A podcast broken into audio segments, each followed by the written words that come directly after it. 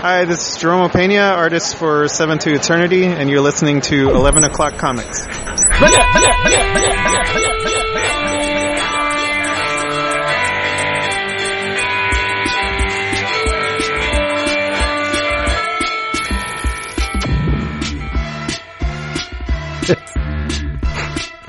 Spaghetti! That's so wrong. Okay. Yeah, I, I do kids parties and everything. I, I thought it was the boss's son. I, the, the thing that kills me with spaghetti isn't when he actually pronounces the whole thing. Spaghetti! When he goes, spaghetti, like, uh, you know, like this is- so stupid. Like, he's got it down too. He doesn't even have to say the whole word anymore.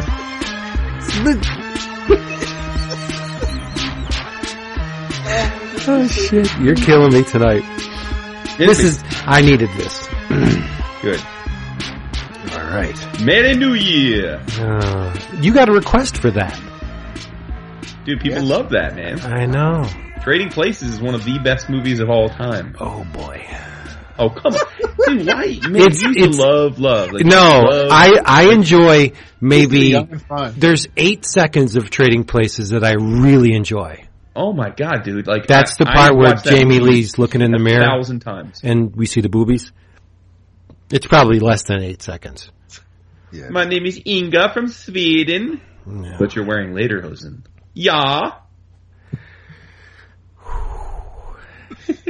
You're a big fan of Coming to America too, aren't you? Beef Oh, jerky that's time. Oh, Coming to America was dope too. It's nowhere near as good as Trading Places, but it's dope. It's dope. Ah, Vampire in Brooklyn. Whoop Joe Lewis's ass. That is true. He did whoop Joe Lewis's ass. hey everybody, it's 11 o'clock comics, What's up, e- episode 454.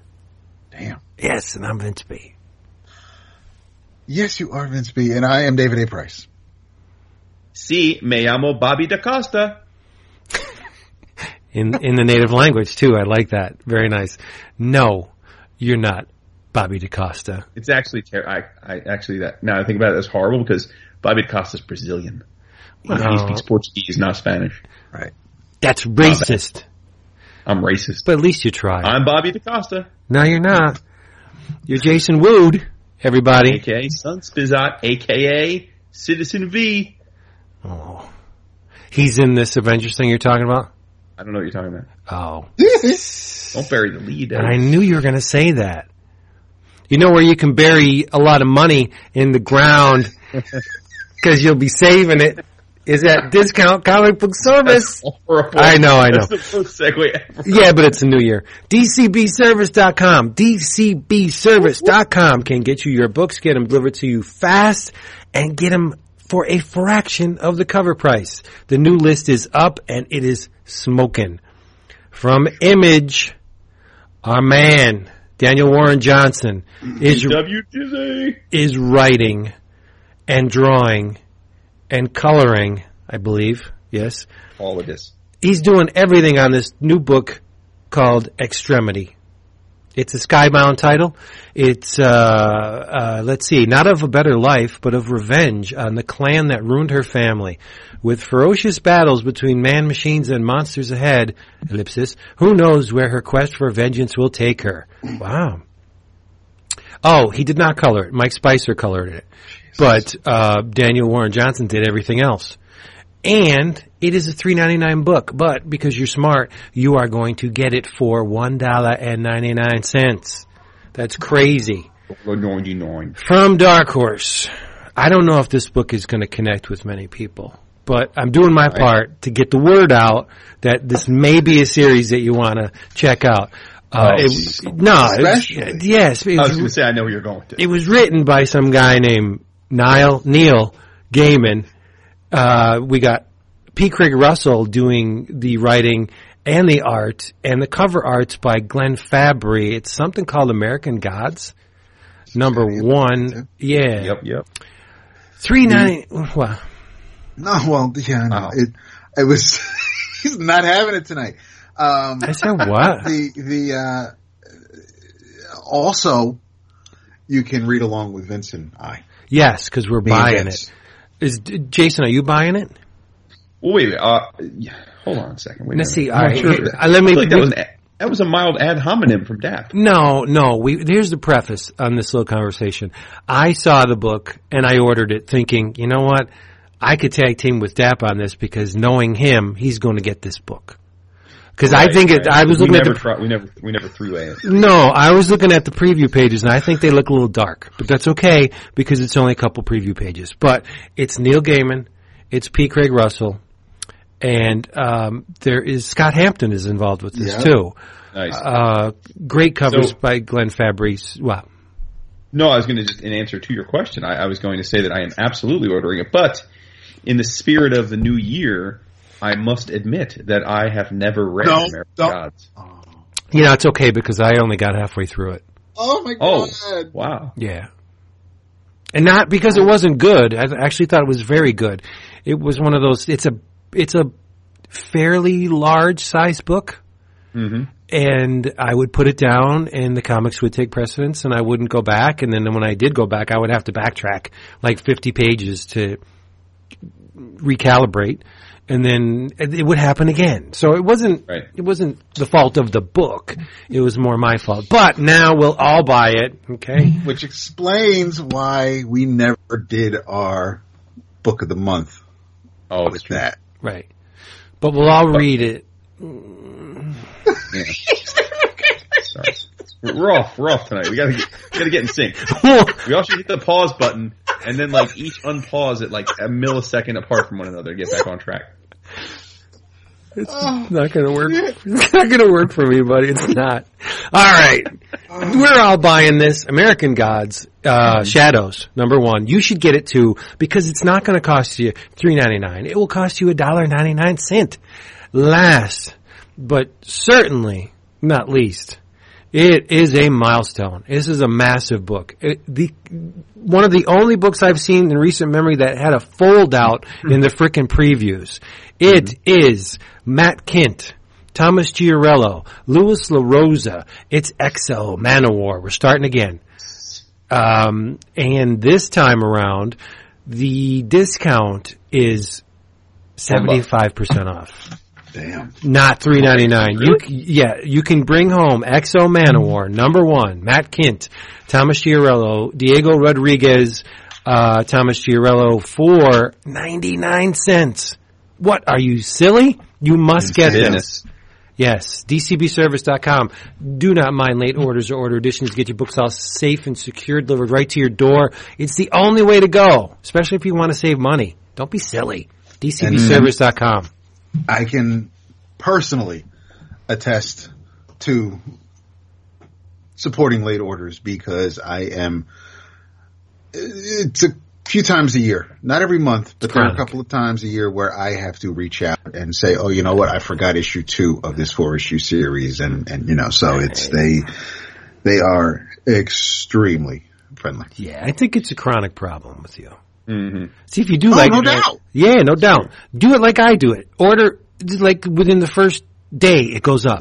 Get it done. here. You know what? I just I just might because I am. I, I hope this is the new cover stock for previews. It's really nice, right? Yeah, I like it.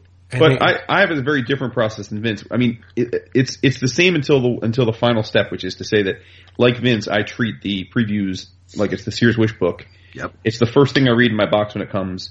It's like a basically it's usually a Saturday ritual. I uh, especially in the winter get the fireplace going. so I read Yes. yes. But the difference is I am the Excel lover, so I take the Excel sheet once Cam lets us know it's posted, and I go through lovingly and fill out my order on the spreadsheet. But I then tweak that as the month goes, and then I or, I upload the uh, spreadsheet pretty much towards the deadline. Like I usually get a polite email from one of Yeah. the uh, Merkler clan like in the like twenties of the month saying, "Hey, orders due," and then I'm like, "Oh yeah," and then I upload the sheet that's already been filled out for three weeks. This X-O Manowar fold out is amazing. Yeah, yeah. By the way, th- this this uh, this preview it it was I had this codifying moment of how I really do have an issue and and and have a problem I probably need to seek help for. As you guys know, I, I am the furthest thing from anyone that would be considered a He-Man fan. Didn't like the toys as a kid. Didn't like the cartoon. Mm. Didn't like the Dolph Lundgren movie. Never read the comics. And yet, on my form right now for 40% off of the 49.99 cover price at twenty nine ninety nine, I am giddily ordering the He Man Masters of the Universe hardcover of the character guide and Yeah, Guide. I wanted that too. Mm. I couldn't- Because couldn't I'm just a sucker. It's like OHOTMU. I'm like, I got Yeah. to have the encyclopedia, even Yeah, if it's I know. a universe I'm not into. Got to have it. even though all that shit's available online. Yeah, uh, of course. You know, it's nice to have a beautifully designed Oh, and, and have it. printed volume on your shelf. That's how I one feel. Of, one of Yep. Jason's boys may decide to write a He-Man comic in the future and will need the reference material. sure. Very true. Because the internet doesn't work in his room either. But that's okay. Also true. It worked in our room. That was fine. yeah. Pornhub must must- you must have been down this week too. Yowie. huh? You're, you're bad. Isn't it, Yeah. isn't it weird? All right, let's do the drink. DCBservice.com. Shit. It's like freeform tonight. You should love it. You love chaos. I do love chaos, but yeah, I do. So I'm not going to complain. That's- What Are are you you drinking, Vince? I'm drinking Hop Ranch Okay. Imperial Pale Ale from the Victory uh, Brewing Company for your taste, Love like it. your health, for your health, for your taste. taste. Steve Brew from your yes, from my palate to yours. What are you drinking, Jason? Well, I am drinking the last two bottles of my one of my gifts from Flippa Dippa. Mm. I am drinking from Revolver Brewing in uh, Granbury, Texas. The Revolver Blood and Honey American Ale, and I will read it. I will channel my inner Niesman here. An unfiltered deep golden ale brewed with the malted two row barley and wheat, finished with blood orange peel, Texas honey, and a blend of spices. Oh. Now you guys know I'm not an IPA fan. No. And I was nervous when I got these bottles from Flippa because it was super nice of them to send me beer, but I was worried I wasn't going to enjoy the beer. But let me tell you something. This is a friggin' amazing beer. And I suspect I can't get it readily, although I'm going to try when we make a trip this weekend to the uh, liquor store. But it is awesome. I'm, I'm giving them a huge thumbs up. Thank you for that. It's, uh, and it's potent too. It's, uh, it's impotent. Uh, it's 7% alcohol by volume. So, Nice. so it's a winner all around. There's no drawbacks with the IPAs. Well, this isn't really an IPA. They call it an American ale, and that's probably one of the reasons I like it. It's definitely spicy. You know, it's got like the orange and it's got these other spices, so it's it, it's it's I, I don't know if it's weird. It feels like it's really appropriate for the winter. You know? Cause Even though the- it's Texas beer. Yeah, because the spice and the honey. Yeah, yeah. yeah. But I oh. love it. It's great. Nice. Wish I had some more. Dap. I, that's um the uh I'm just flipping through the um Flip the. Dark Horse section. There's a there's a Star Slayer trade. There is. I know. I'm thinking about this Jerry Robinson book too. But um We should go through the previews at one some point in this episode because we don't usually do that. We'll do it. We'll do it during the classics. The um, uh, we the you. I'm pretty sure I've, I've I've told you guys that um, Renee and I are are are looking to move um from where we are uh From closer to work and and and and because we started from the bottom, so now we're going to um Do you so just- it's do you just do Drake?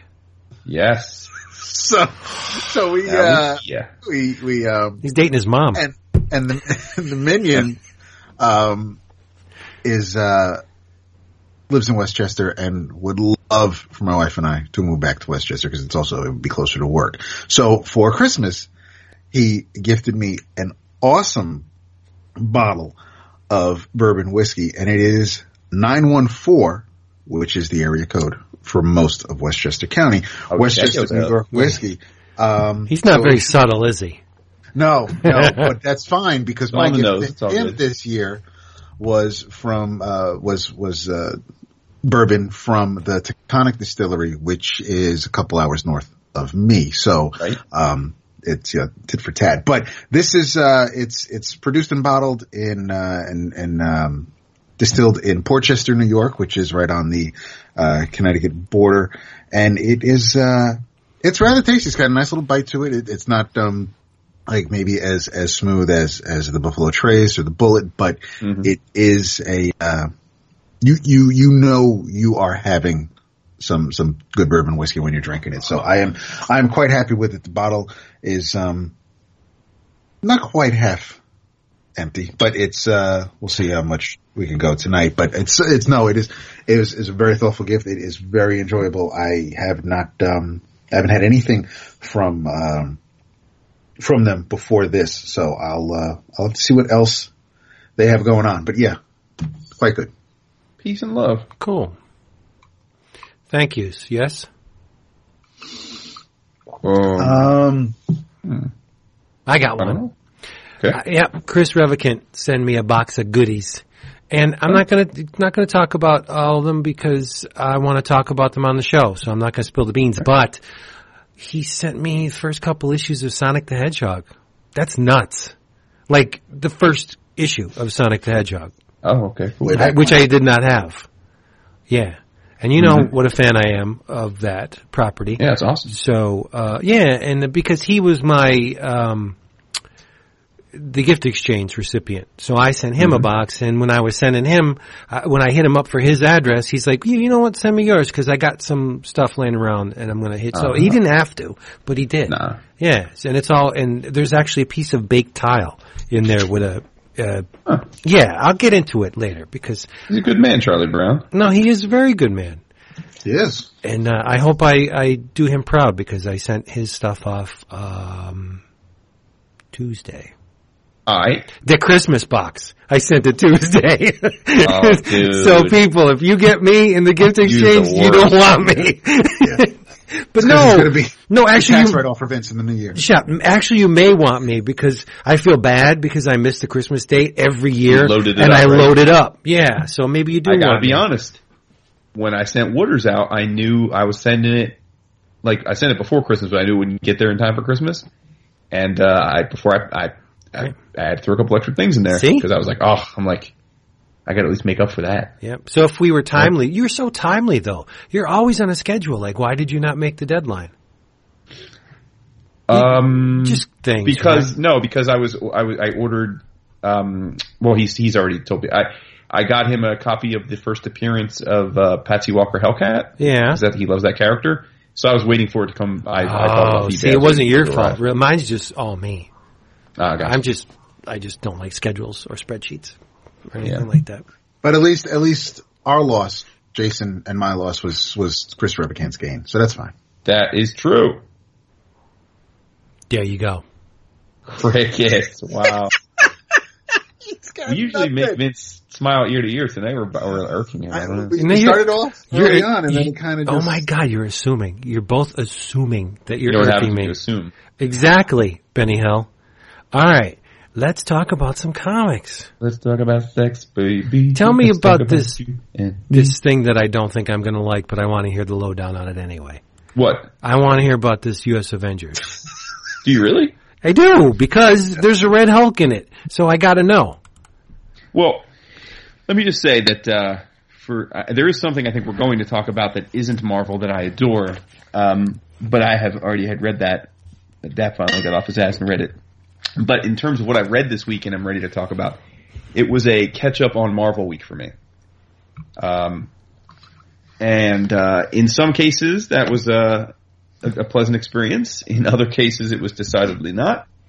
And uh, we'll probably get into some of that as well. But uh, I like that Vince asked me to talk about uh, U.S. Avengers because that, in my opinion, was the best Marvel book I read this week.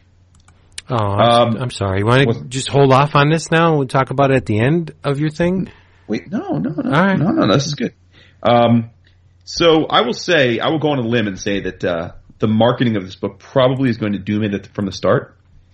Um, you know, I, I don't know that the market can hold or sustain, um, you know, that many titles of sort of the same ilk anymore. And, um, you know, this is being pitched as a tertiary Avengers book, um, in a lot of ways.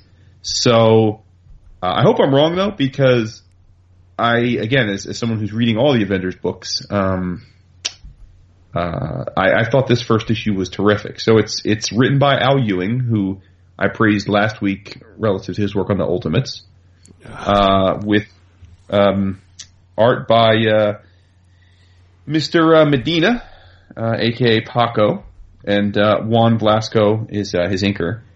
But you all know me. What do I love uh, when it comes to uh, to teams? I love the roll call book. Yeah, building the getting the band. I love getting the team together, man. I give me a '70s kung fu flick where they get the team together. Give me an old western where they get the team together. Give me a comic where they get the team together, and I am a mark for that. Like that is an easy sell for me.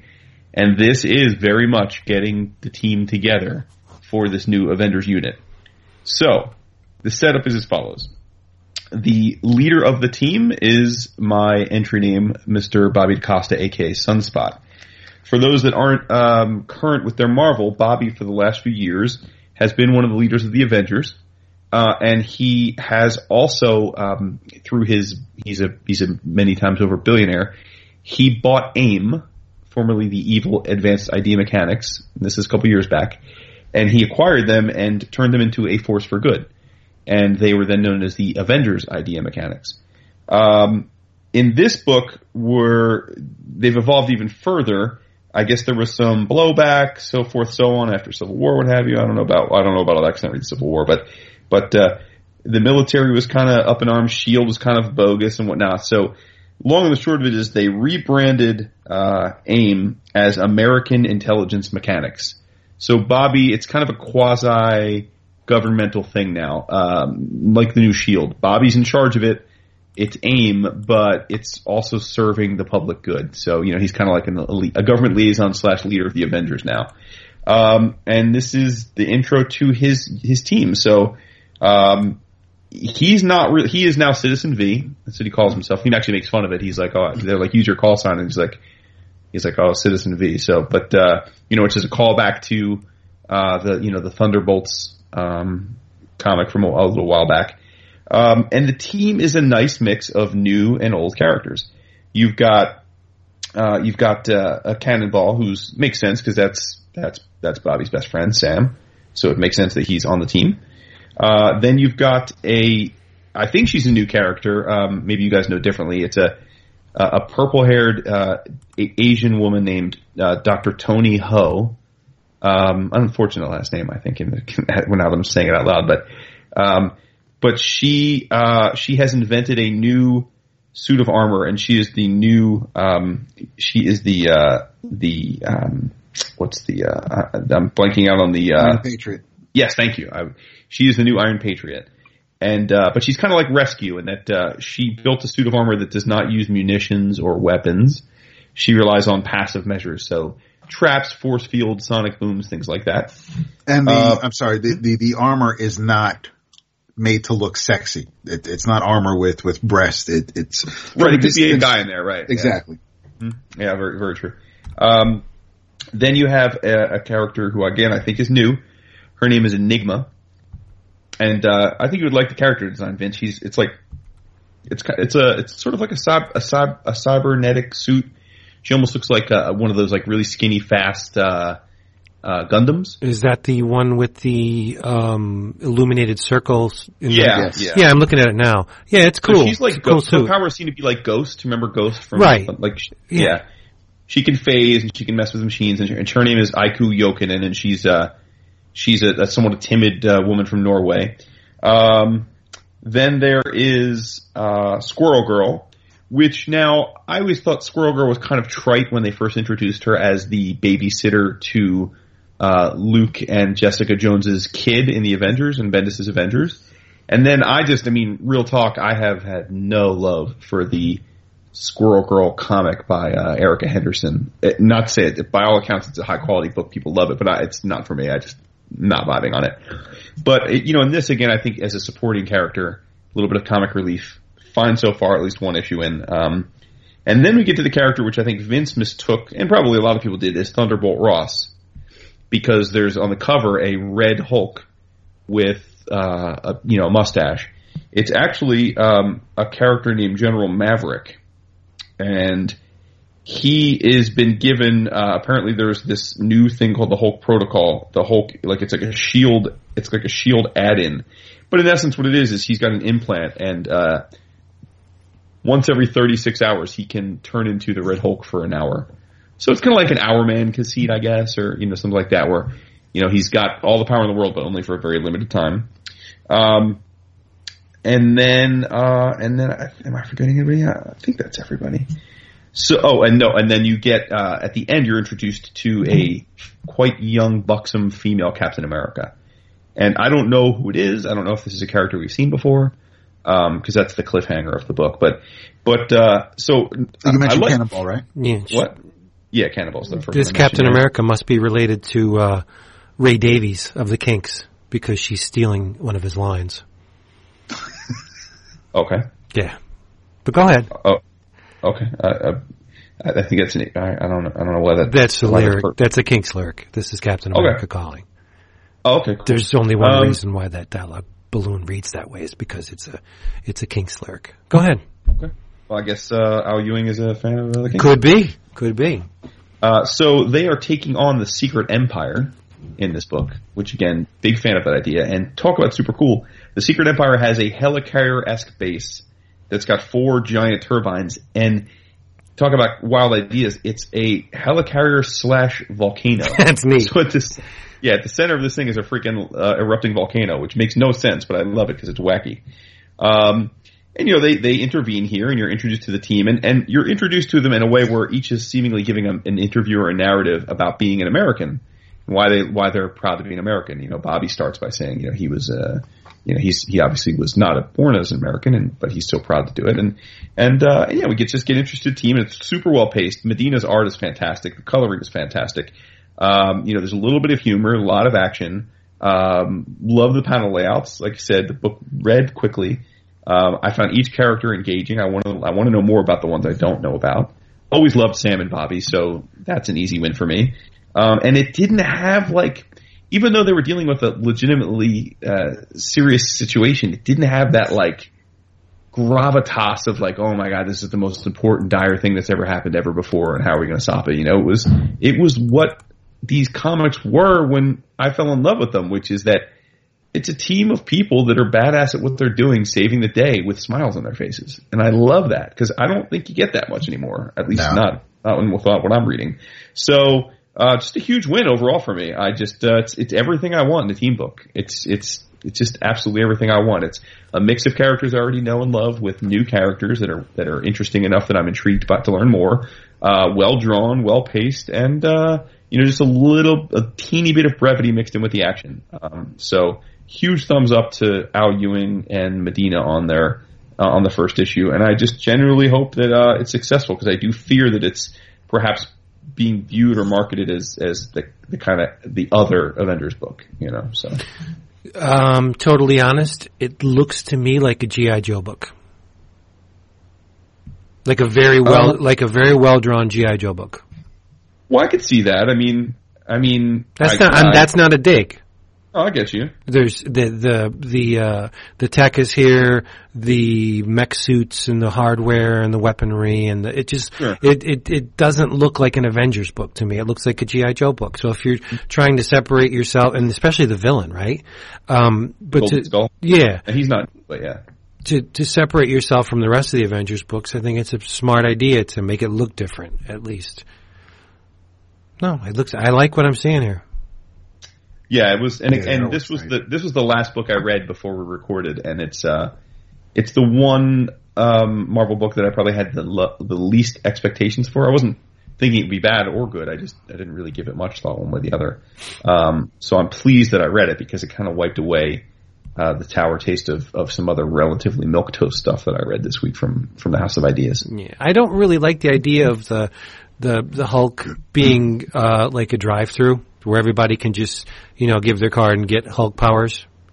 But because is right. is that what they're implying with this Red Hulk? Is that you know it's technology now? It's not a random and unique occurrence that made Bruce Banner a Hulk. And I know what yeah. you're going to say. Follow the Hulks. Everybody and his brother was a Hulk. I know. I get that. No, no, I was going to say that. I'm but, saying it seems like, and again, having not read Civil War two, uh, I'm just getting this secondhand. It seems like the Hulk situation is a mess right now, right? Yeah, it's like you can plug in and become a Hulk. Like I don't. That's not not that's not good. And then when you read well, a book that should have a Hulk and doesn't, but anyway. But to be fair, uh, they, I mean, and I hear what you're saying, but at least they'd even go so far as to explain that, like, not only is he limited to one hour every day and a half, but uh, he's also only a fraction of the strength of a real Hulk. Oh, I wish I was that strong. Right. No, I mean that would still make him ridiculously strong and capable. But he even says, like, I, I've got, you know, this this this this plug-in that Shield developed gives you this, you know, the, the fractional strength of a Hulk for you know an hour every day and a half. So So why don't we give this to all of our troops? Like, what makes him unique? I, well, I'm sure they'll look It at it. says- Side it- effect. he's he's Maverick is the the the, the Hulk himself is the one that's narrating the book, and he explains that um, as they were developing this, uh, it came time to um, to find uh, someone that had the right genetic makeup for Ah. the implant, and, and he he was one of the people that was Gotcha. able to do it. So I love the uh, the t-shirt Sam's wearing during his little interview. I don't know that I noticed what. Uh. A Lila Cheney uh, tour shirt. That makes sense. Oh yeah! Oh look at that! Yeah, cool. Nice. No, it's it's a it's a real sharp looking book. I um I'll read it uh when we're done tonight, but um I had no idea what it was about. I saw U.S. Avengers and I was like, what? I I, I, I immediately thought they they're trying to bring like U.S. One back and and turn it into an Avengers team, but it's it's a um it it looks good. I I, I really am impressed with it. Yeah, yeah. Like I said, uh, two two big thumbs up from this guy right here. this, What? this guy right here. guy- and this guy I, here. you know what I like more than this entire book is the coming this year page. That Yes. they, that Yeah. they- I love that. Why? Right. That that is like I'm a total mark for this kind of um, these teases. advanced scheduling where, oh, you know what? You're going to see Deadpool and this whoever Red Hulk guy go up against a monster that has an American flag for a face. Like Yeah. that, that's cool. I want to see that. And Thanos. It's mutant nuke. nuke. Also, the, uh, ultimate they they imply that Sam Sam dies because in one of the pre preview images Oh, it's yeah, uh, look at that. Sam Guthrie's uh, headstone, Oh yeah. and they say Daddy. that Steve Rogers gets involved, and then they have Thanos. And the interesting thing about the Thanos is if you look, he's got two gauntlets. He's got so he's both. got five. He's got 10, 10 gems, but they're Yep. not the soul gems. They look to me because they're square. They look like square diamonds. I'm betting that they are pieces and or just cosmic cubes. He went to Jared. Huh. He did go to China. I, I think they look cool. Indeed. So Cosmic cubes.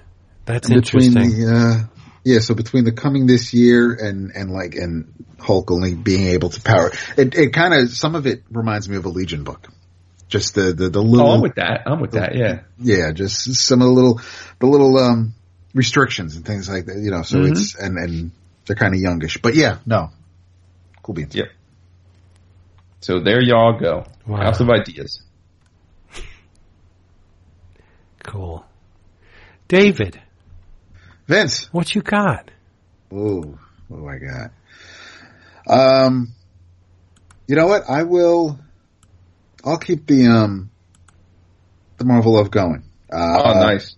because I caught up on um, I caught up on, on quite a few Marvel things during um, the beginning of the year, and one of them uh, was a book by Mark Waid, Chris Samnee, and Matt Wilson, and it is Black Widow.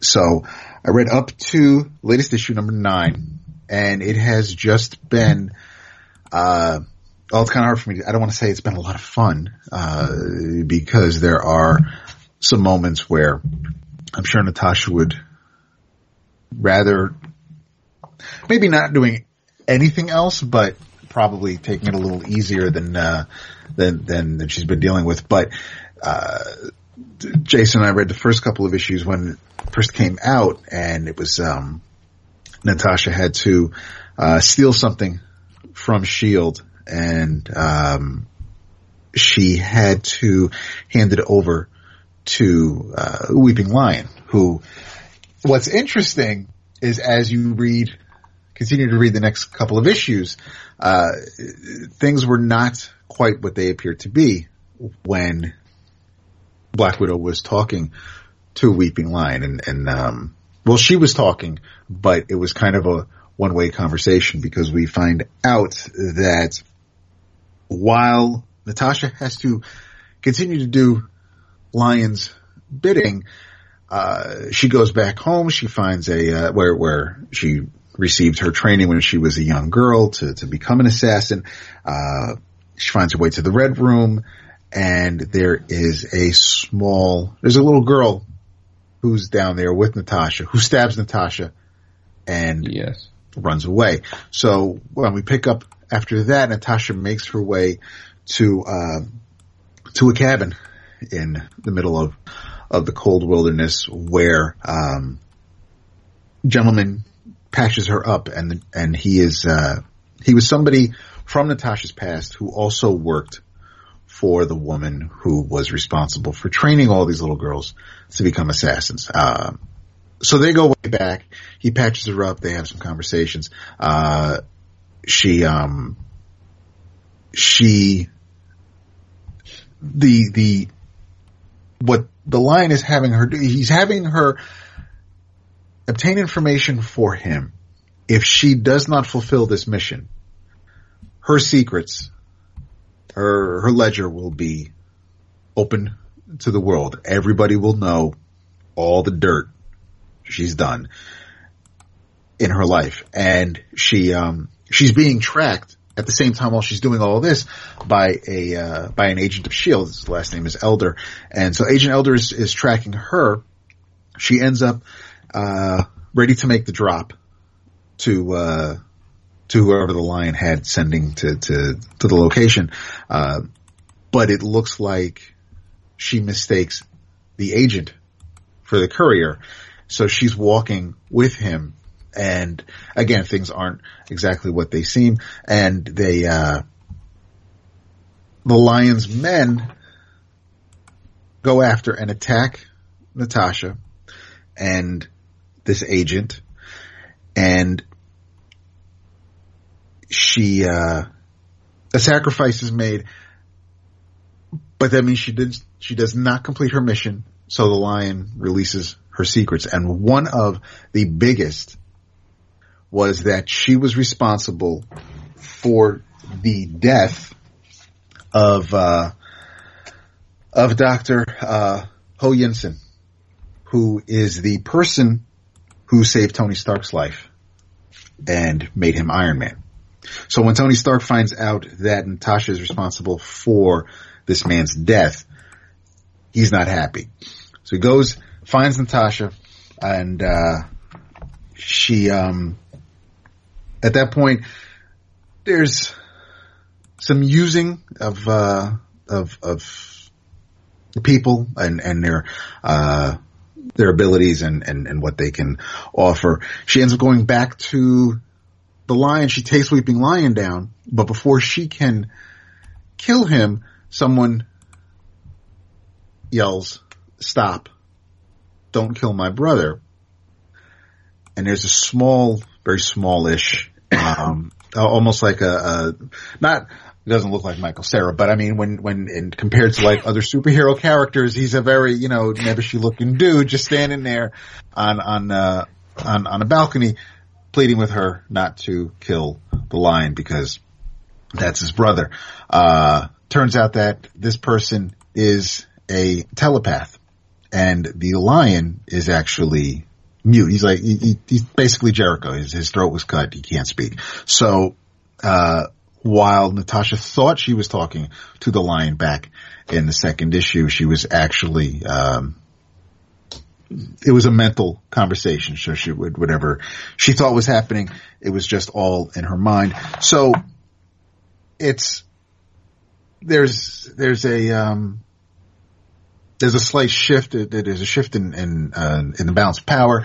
And I'm not going to go too far into too many other, the, the, the rest of the issues, but other characters that make an appearance include the Winter Soldier, uh, and Nick Fury.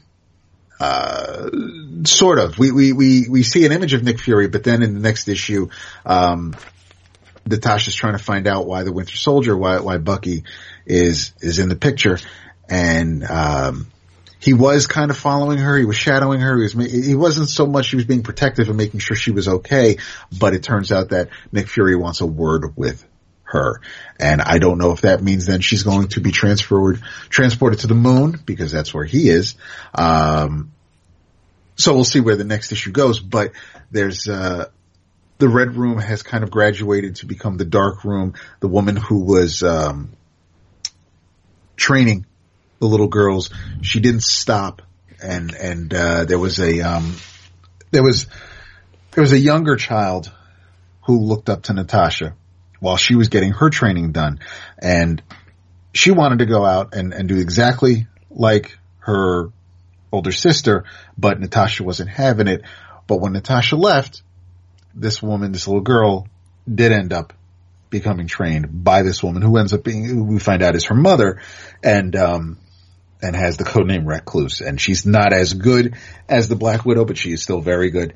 They have a little bit of a fight. Um, that's basically going to be her, um, her main adversary for, for a while, I guess, for, for this book because, um, things don't go Black Widows and, and Winter Soldier's way while they're trying to take her out. But the, um, it, the, the book kind of, it, it starts off and the, the quality has been consistent. I mean, art wise, no doubt, but the, the, um, the story kind of, it, it starts off with the whole espionage and double crossing and triple crossing and you don't know who the hell to trust and all of that plays out beautifully in the first few issues. But then there's a slight, the, the, the, there was the shift with the, with the Lion's brother coming on board because now, at least with, with Black Widow alone and dealing with Shield, it, it feels like a different book. You're not, it, it's not, even though it's Shield, it's not so superhero heavy. And now we have this, this telepath who's a mutant. Um, it, it kind of brings it a little bit back into the Marvel universe where it, it was just kind of skirting on, on the edges of it, which is what I really enjoyed about it. But, um, it's still that same Waid is still, again, it's not a lighthearted story, but, but the way Waid is telling the story hasn't, um, diminished with, with the inclusion of more of the, the 616 with, now we, now we have a mutant telepath we got to worry about what Nick Fury wants. And of course he's the, the new Watcher. So I don't, well, he's one of them actually, because there's another book I read where it turns out he's not the only one. So the, the Black Widow is still something that, um, it's, I, I don't know why I let it pile up. It's only been nine issues, but after I read the first three and I enjoyed it, I don't know what caused me to pause it only to eat it up voraciously when, when, when I went back to it. So, uh, it's, it's, there, there's some pages that I'm going to let you know, Vince, that, that, that we should probably include in the, in the episode thread, but it is a, uh, Got, it's got a bunch in there already.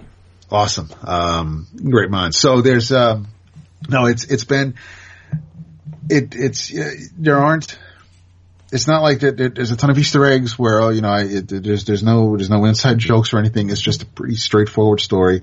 There's, uh, there's, it's real easy to follow. So it's not like you have to, it's, it's, it's kind of its own thing. It, it really is. It, it's just like, which is pretty much like Waid and Samnee's Daredevil was. It's like, you know, they're not really tying it in to anything else going on in the Marvel universe. They're, they're, they're telling a story and I'm, I don't know when the last time I enjoyed a, well, not a Black Widow comic, but a Black Widow story so much, but it, it's been, um, no, cause we're finding things out from, uh, from her past, uh, past, uh, confrontations, if you want to call them that, with Winter Soldier. Um, other things she may have done. Uh, it, it's weird because there are things she does, uh, especially when Iron Man shows up, uh, that I don't know how she's really going to, um, explain away or, or she's not exactly going to ask for forgiveness, but some of these things are kind of a little hard to, um, but I mean, it is, it is Iron Man. So there, there are some things that are, I guess, a little deserving, but no, it's, it's been a, it's been a really, really good book. Yeah, you know that's that's one of the probably better books that Marvel's doing right now, and like you, I'm behind on it. That's I haven't quite caught up yet, but uh, I have to get on that with the quickness. It'll be interesting to see if Samnee parlays this into more writing, right? Because I mean, he's the He is. co-writer of it. Yes, Yeah. he is. He is. And I don't know if um I'd I'd love to know what the um what the ratio is. If if Yeah. they're actually full on writing it together, batting ideas back and forth, or if one of them has a plot and I guess is is Waid kind of mentoring him and Right. just or you know so it's it's but it's still I mean as as great as the story is there are a lot of pages where because of the type of book it is, the type of work these characters are doing, there are a lot of silent pages, and, and uh, so obviously the uh, that's Chris moving the story along, and he he does it beautifully. I I, I don't want to give Waid the short shrift, but for me, the heavy lifting is all being done by Samnee. Yeah, I get you. I'm stunned that you would say that. You would be, you absolutely would be. He And is good. me- and and me reading this book has absolutely nothing to do with with me trying to um uh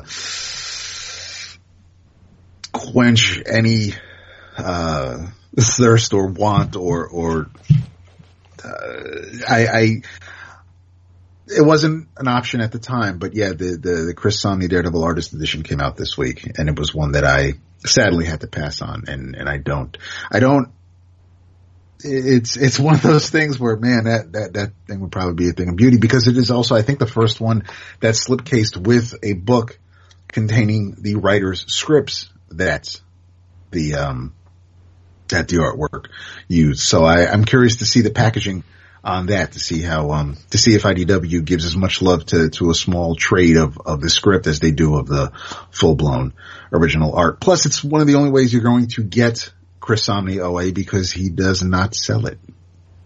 There are That some pages true. out there, uh, like when he did the Exterminators and Andy Parks inked him. So there are pages that he did not do that he does not own outright. Uh, you may be able to buy, but as far as anything from the past few years, probably like the Queen and Country stuff and the, uh, and obviously the, the Daredevil stuff, you're not going to be able to buy that. That is true. Unfortunately, Yeah. he did just sell a bunch of sketches though. First time he sold some in a while. Yeah. And our Yeah. man Hassan got one. He got the Yeah, it's a I think. sweet one. I love it. Yeah. Perfect. It's awesome. Vince, throw us something non-Marvel. I definitely have something non-Marvel. Get out of here. I do. I do. The um, the God of comics has uh, granted us worthy of yet another book from him, uh, and it's coming out through Dark Horse. It is written, illustrated, and lettered by Richard Corben. Thirty-six pages, cover to cover, no ads, not a single ad. Every page has Richard Corben story and art upon it. Um, it's called Shadows on the Grave, number one, and it's an anthology. But it's a little strange, even for Corben, when you consider that the man is a pioneer who revolutionized comic book coloring back in the day, color art, and yet this book is black and white. Hmm. And it's printed on newsprint. It's Huh. awesome. Yes. And there's a reason why he did this. Um, he speaks, of course, through his, uh, one of his horror host characters, Mag the Hag. He says, uh, um, what's going on here? This book is rendered in black and white and gray. This is not because we're cheap. We are. Or poor. We are. The reason is that images in gray tones create and express a special unity and mood which is most appropriate for short horror stories. Okay. I'll go with that. But now, eh, Corben is equally proficient in black and white as he is in color. So there's, there's no trade-off here. But if, when one thinks, um, amazing comic book color art, one immediately thinks Richard Corben. I mean, he's one of the patron saints of, of color. He, the guy's fantastic. But this is cool. Um, and also, the stories are set in vintage Midwest, Midwest American tableau because he's lying. He said, um, Mag the Hag and, uh, her buddy, um, gets Gurgie Tate. That's the other horror host. How do you not love that? How do you not love that? They're from the uh, Midwest America, but it's not true. Corben is from Midwest America. Um, it's a very unsettling book. Like I said, anthology, four stories, three of which are done in ones. That's cool. Uh, there's one continuing story at the, the tail end, but it starts off with a story called Strung Along. And it's about, um, a puppeteer who, who comes to this little Midwest town and he, he wows the kids with the adventures of his two puppets, Skeezy and Tweets. Skeezy's male and Tweets is female. And the kids are just loving it, like, oh my god, how's he doing that? And one kid said, no, come on. I seen strings. He's pulling on the strings and he makes the, he makes the puppet move and, and the other kid's like, and he's like, yeah, and he's doing the voices. The other kid's like, no, no. So they go to his trailer. They sneak out after the show and go to this guy's trailer and they peek in mm-hmm. and the puppets are real. Oof. Like the puppets are uh. homunculus looking things Oh. where their their their rictus, their their, their faces. Yep. No, no, no. Listen, their faces like their rictus, their lips are pulled back when they got big ol' or like horse teeth, and Mm-hmm. the the puppets they don't speak English. And they ree, ree, they're making the sounds, right? And the kids are looking in into the, the, the van or the, the, the, the puppet wagon, right? And the guy's an alcoholic, drinking his ass off, and the puppets are like trying to communicate with him, and he's like, um, "Where the hell's uh, Tweets? She wasn't good. She's gonna get the belt." And he's beating the fuck out of this puppet, this little, this little female puppet, and the kids are watching it and they're freaking out because one, they're supposed to be puppets. Like, what are these creatures? Yeah, and the guy's beating the hell out of them, and then they decide to leave, but the one kid doesn't want to leave. He's like, "This is not right. I got to go help these these these puppets." And he goes back, and the male puppet um, comes up to him, uh, Skeezy, and he's all bloody, and he's going ree ree, and he's pointing to something, and the dude's asleep. It gets worse. It, it's it's not I don't want to call it a complete story because you have your intro, you have your conflict, you have your resolution, but it's like a story fragment because we never mm-hmm. get to know or learn why these puppets are alive. How this guy got the puppets. Oh. Where do these puppets come from? They're just these eerie, bleeding puppets that, and this is what Corben does best. Like, he creates a mood with just light and shadow. It's crazy. This is a very disturbing story. I won't give you give away the ending of it. Um, and the next story, it's called Roots in Hell. You got a husband and a wife going on a vacation. The setup is real easy. They take a plane out. They get caught in a storm. They land. They crash land on an island. A guy. They're hungry. Obviously, they crash land on an island. The, the plane's in a shambles. It's a small little plane, and um, the wife's looking around and she notices this bush and she's like, I'm not digging this bush. There's something weird with this bush. Uh, but the husband's like, all right, I'll make some shelter. I'll go find some stuff. And he finds some kind of fruit and eats it. And she's like, no, I don't want any of that. I'll just, I'll, I'll eat the sandwiches we packed. And the, the shit that the guy ate starts to grow in his stomach. It's like Creep Show. Yeah, and it comes out his mouth and his nostrils and his eyes, and he turns into a tree. The dude grows into a tree, and he can't speak. He's going, and he's trying to like get his wife, who runs away from him because the guy's disgusting looking. But I mean, and that's and it, there's a, like a little, there's a tiny twist at the end, very very slight, but it's not it, this is nothing revolutionary going on in this story. But when you consume these these six pages or eight pages, whatever it is, there's just like a blanket of ick that Corben does really well. And it's so disturbing. Like her, she sees her husband turn into a plant right in front of her. The next story is called "For Better or Worse," and it's about this guy named Jack Meckers, and he's a drunk, and he abuses his wife, beats the shit out of his wife, Zulia, all the time. Um, and it's like kind of one of those small town deals where they become the uh, the entertainment, so to so to speak. You know, they like the sheriff knows about the problem, doesn't really do a whole lot about it because, like, what can you do? The guy's big and the guy's a drunk, and and he beats his wife, so she decides to kill him. So she poisons him with Okay. with rat poison, and um, she's happy at the end of this story. it's disgusting. It's really gross. Like, and but it's it's one of those Corben stories. Like, he has two different styles. Um, well, he has many styles, but the two on display here, he has a continuous tone, like a full process grayscale style. But this story is more like his his underground work, like before Warren, when he, it's it's just very chiaroscuro. It's very stark shadows, very light whites, and maybe a gray or two. It's not full process like the other stuff. But this is where he got. This is where he started out doing stuff like this. So it's it's brilliant, but it's it's not as um, there's not as many grays in this as there is in the in the first two stories in the book. And then the last story um, ties into one of Richard Corben's. Well, I don't want to say one of his most famous character.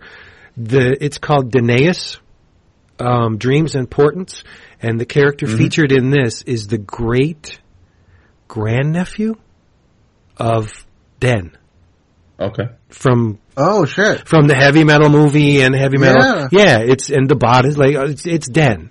It's it's it's Den's grandnephew. Um, It's again very simple. There's an oracle, and she drinks her uh, Thanatos drug, and she communes uh, with the spirits, and she floats and has this thing called a necroscope and the necroscope grants her the, the the sight, the power of sight. So she sees a murder happening, but she can't discern the identity of the murderer or the victim.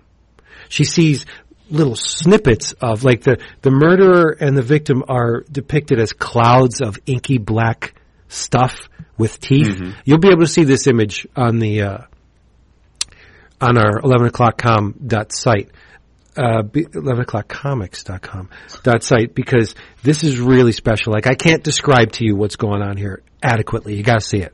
They're, they're, they're like Jason in Outcast. That stuff that, Uh-huh. that comes out of their mouths when the, when the Right. Kinda looks like that a little bit, Yeah. but with teeth.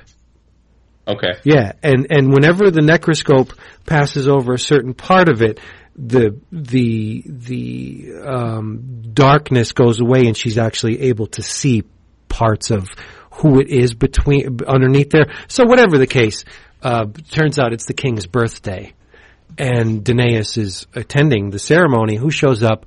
But the oracle, and claims that Denaeus is going to murder the king. Ba ba ba. So it's it's continued next next. Uh, I think this is bi-monthly. It's a six or eight issue limited series. I'm guessing six. I hope eight, but I'm guessing six. And um, back cover is a full color Corben page, just so you don't forget what he can do extremely well.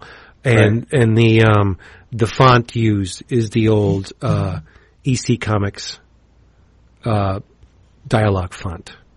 So it's just an amazing, amazing anthology. You got to get this. Uh, Corben's style. It's it's baffled me for decades how the man can draw so incredibly childlike, and then on the one hand, and on the other hand, produce these just amazingly complex pieces of art. Because when you look at Corben's shorthand for the human being, uh, the, it's it's not reality based at all. Like it's very it's very cartoony. But then he can draw everything and draw everything well, but it's not restrained by reality. He is there's no one, safe to say, that draws like Richard Corben. You look at his artwork and you immediately, oh, it's Richard Corben. Why? Because it's so unique. It's so idiosyncratic. It's there's he is the artwork, and it's amazing. And I've loved this man's work forever, and I really think that you should try this anthology, Shadows on the Grave. If you are um, a longtime Corben fan and remember the stuff he did for Marvel Max, the uh, Poe and the Lovecraft stuff, this is in the ballpark with that because that was black and white as well. It's great. It sounds very good. No, it's my freaking book of the of the month. But So- is that a surprise? You, I mean, I think a lot of our listeners maybe aren't that familiar with Corben, or at least nowhere near as much as you are. Mhm. What would you say are the best Corben works of all time? Oh Jesus, I I can't, I can't. Oh, your favorite, your personal favorites. I'm not uh, just never. the Like uh, if someone was, I mean, okay. you talk about Corben a lot, so someone's like, yeah, and Vince is always putting down that Corben." Like, what, what, what would you say? Like, House is on fire. You can only grab one piece. yeah, like, like what, what The- do they read? So, so okay, they're, the- they're hooked. the Time trilogy from Eerie. Okay, The uh, you have Corben, naked ladies, big buxom naked ladies, and dinosaurs mm-hmm. and time travel. It's the stories that kind of paved the way for Rip and Time. I think it was Eerie. They they've reprinted them in the Dark Horse archives. Uh, mm-hmm. It's Eerie in the 70s, maybe 78, 79, and 80. It's like three issues or they weren't concurrent now that I remember it. But it's the Time mm-hmm. Raft, the Time Raft trilogy from Eerie. That is quintessential Corben. There, there, as the one story opens, the the uh, the heroine is laying on a raft in the middle of a swimming pool, and her arm is dangling down, and she's topless. And it that is everything that Corben does really well, like with the reflections in the water, the the female form, and I should do a column on Corben because he had a a, a model, a model that he what he used, and that's the Corben woman.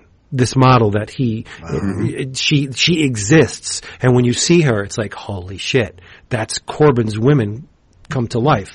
But um, no, and it's just that the, the reflections in the water and the, and the naked lady and the full process black and white. It's amazing, amazing, amazing.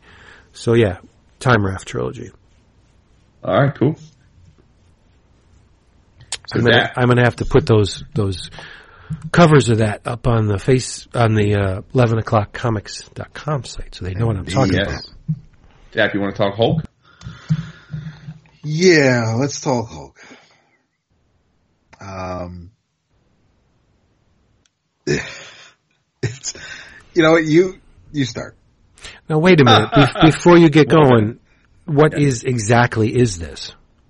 This is This the is new She-Hulk. Number. Yes, it's it's She Hulk. It should be like you know open parent She dash close parent Hulk, but it's it's the Jennifer Walters book, but it is titled Hulk. It's Hulk number one by um, Mariko Tamaka Tamaki. Sorry, uh, artist is Nico Leone, Right. and uh, your color is by uh, Mr. Matt Milla. It's um, When did this come out? it came out last week. Oh, Yep. okay. Um, Well, it's let a me- good looking book. Yeah, let me let me preface by saying uh, Mariko Tamaki. I believe I'm very I'm pretty sure this is her first superhero comic ever. Um, also, I will go on record saying I think she's an unbelievably talented uh, writer. Uh, she is the her along with her cousin uh, Jill have done several OGNs together. Most notably, one Cruel Summer, which I spoke of lovingly last year when it came out.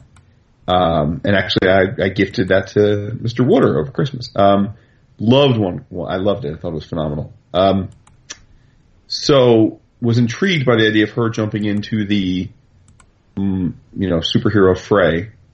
Uh, and as you said, David, uh, I think it looks very, very. It's it's it, the art is very nice. I think uh, I don't know Mr. Leone's work prior to this. At least I don't think I do. Um, but very, very clean, uh, very clean lines. Um, no qualms with the art, but I'm going to give my girl a pass because it is her first ever superhero book. Um, but this book struck me as something that was woefully in need of a seasoned editor to help guide her along her way.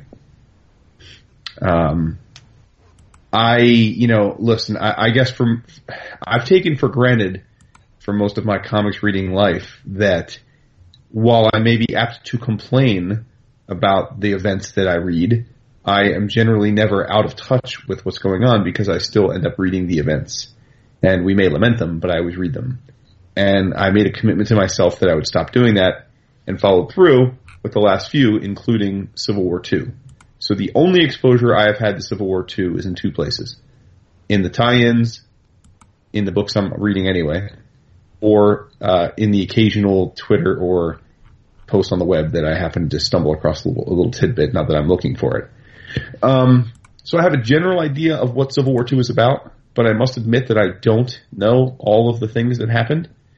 Um, and you know, it's my view that if you're going to start a new book and start a new number one, I don't care what angle you're coming from, you have to assume at least that some component of the readers have never read this character before, have no idea of their past history.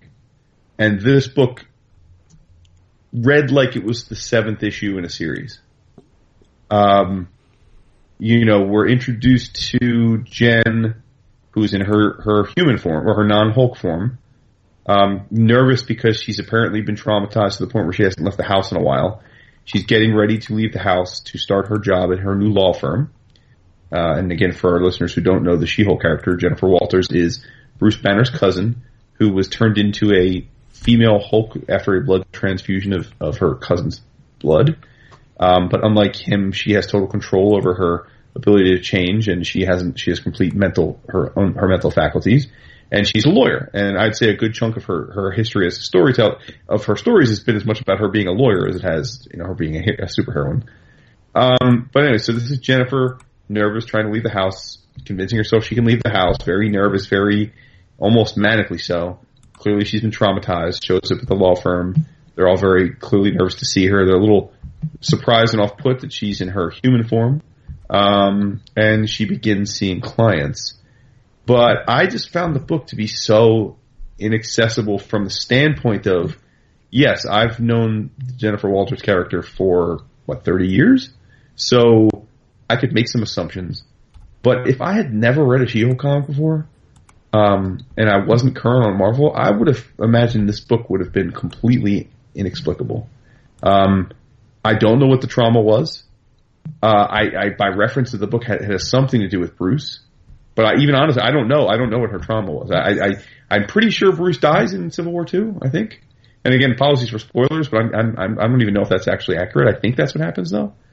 Um, so if that doesn't happen, someone can correct us. But uh, the book doesn't explain that, but it does imply that Jennifer had some kind of trauma related to Civil War, related to Bruce.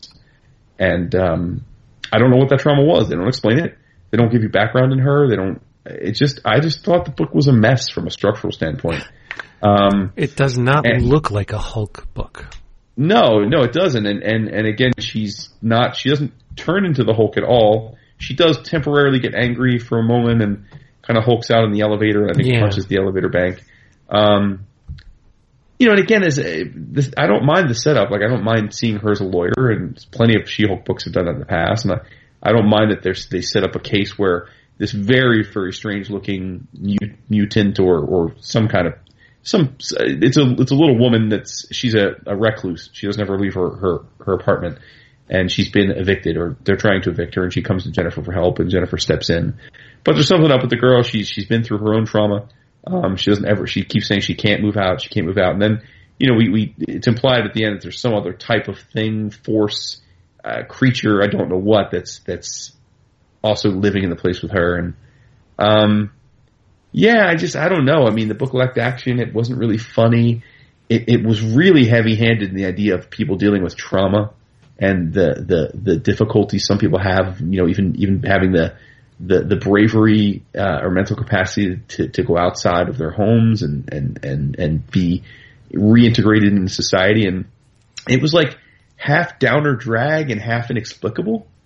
And I just think it was a complete whiff, honestly. I think it really was. I mean, visually, it's there's nothing wrong with it visually, other than the fact we don't get to see her as She-Hulk. But that, I mean, that's fine. I could I could deal with that. But but uh, I just yeah, I just uh, you know maybe maybe again it's Tamaki's first ever superhero book, so I'm not going to throw her under the bus in that regard.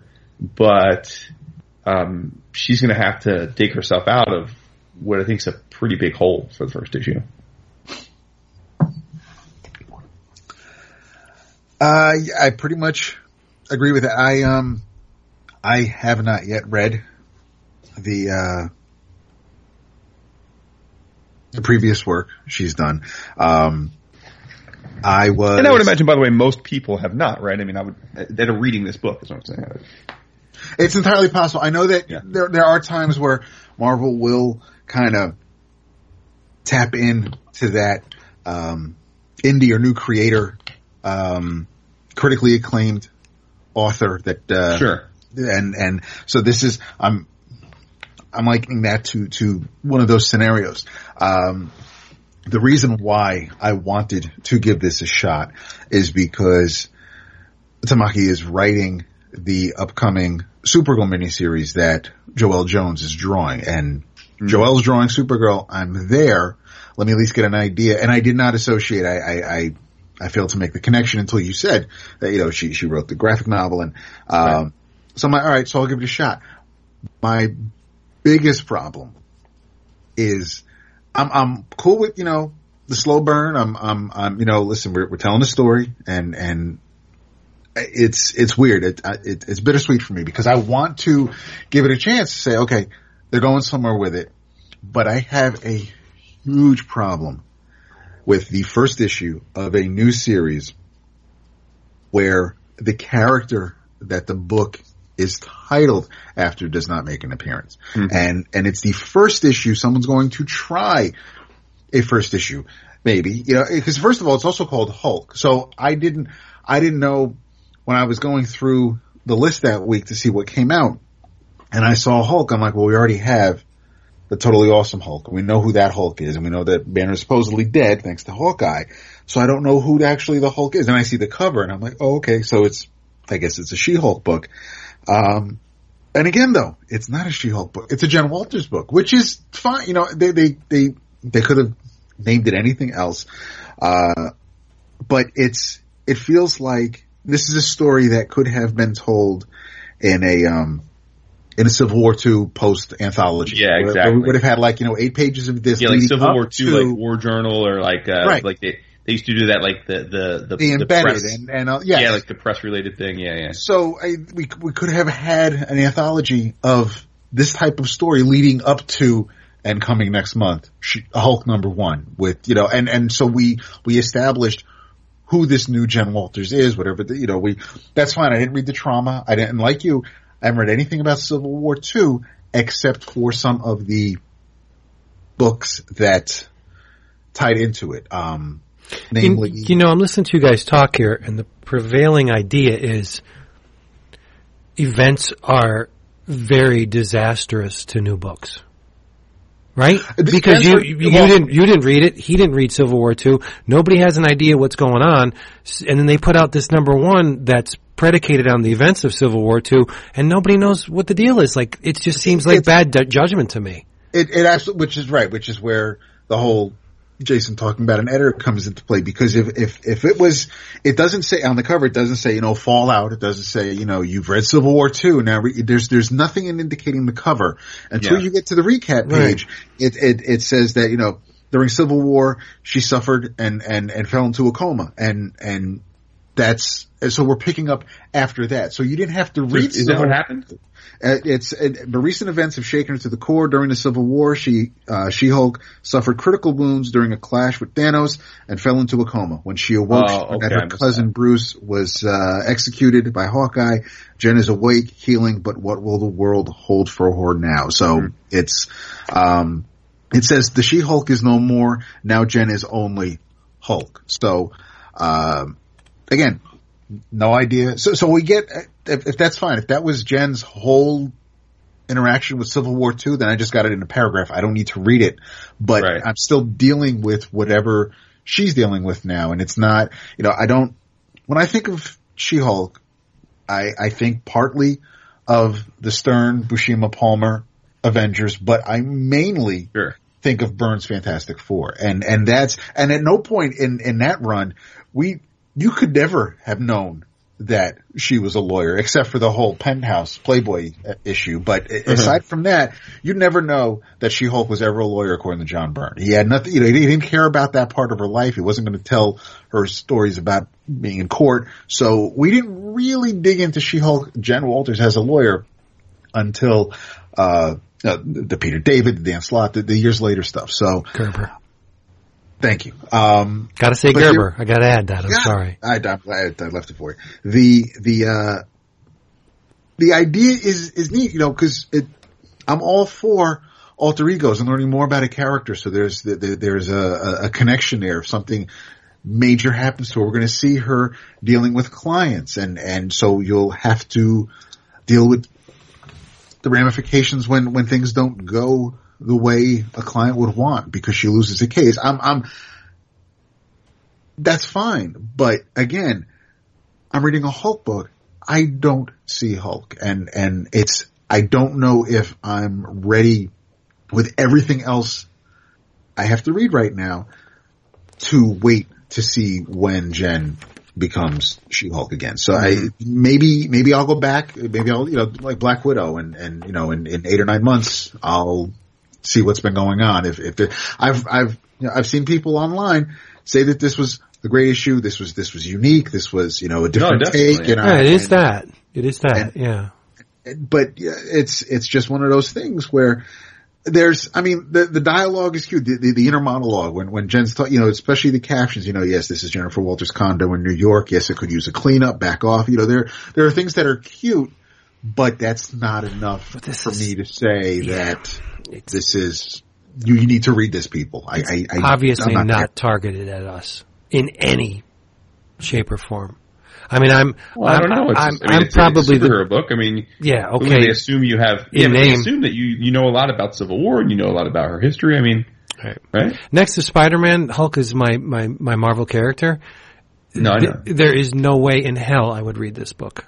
It just, just there's nothing here that would attract me or compel me to read it. Nothing. I mean, the art's great, but it, it doesn't. It, it, the art looks like it should be on a on a you know what the reminds a me young of? animal book. Like this doesn't it look was like the yes, Hulk. but it also reminds, especially when uh, when her her spider-esque client shows up. It reminded me of Alphona on Runaways. Yeah. And it's Yeah, the art's very nice. I'm not saying it's the art's bad. It's not.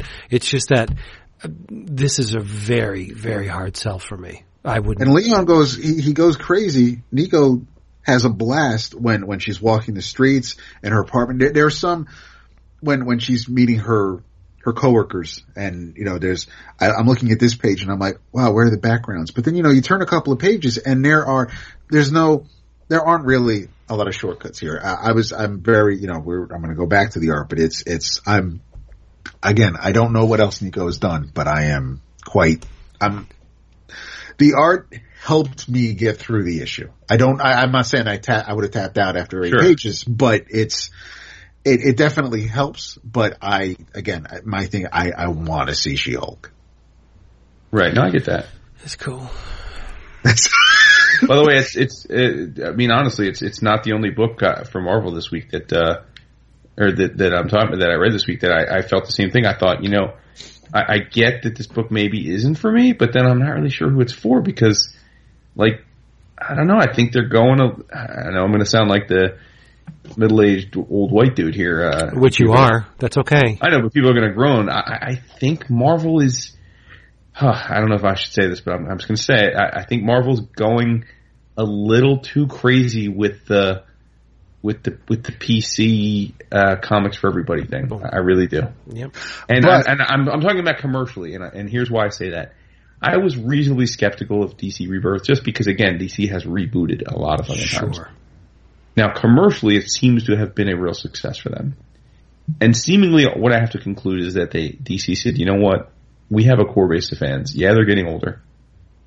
I mean, yeah, they're going to die eventually. yeah, like we'd love to have five million 20 year olds reading our books, but we don't.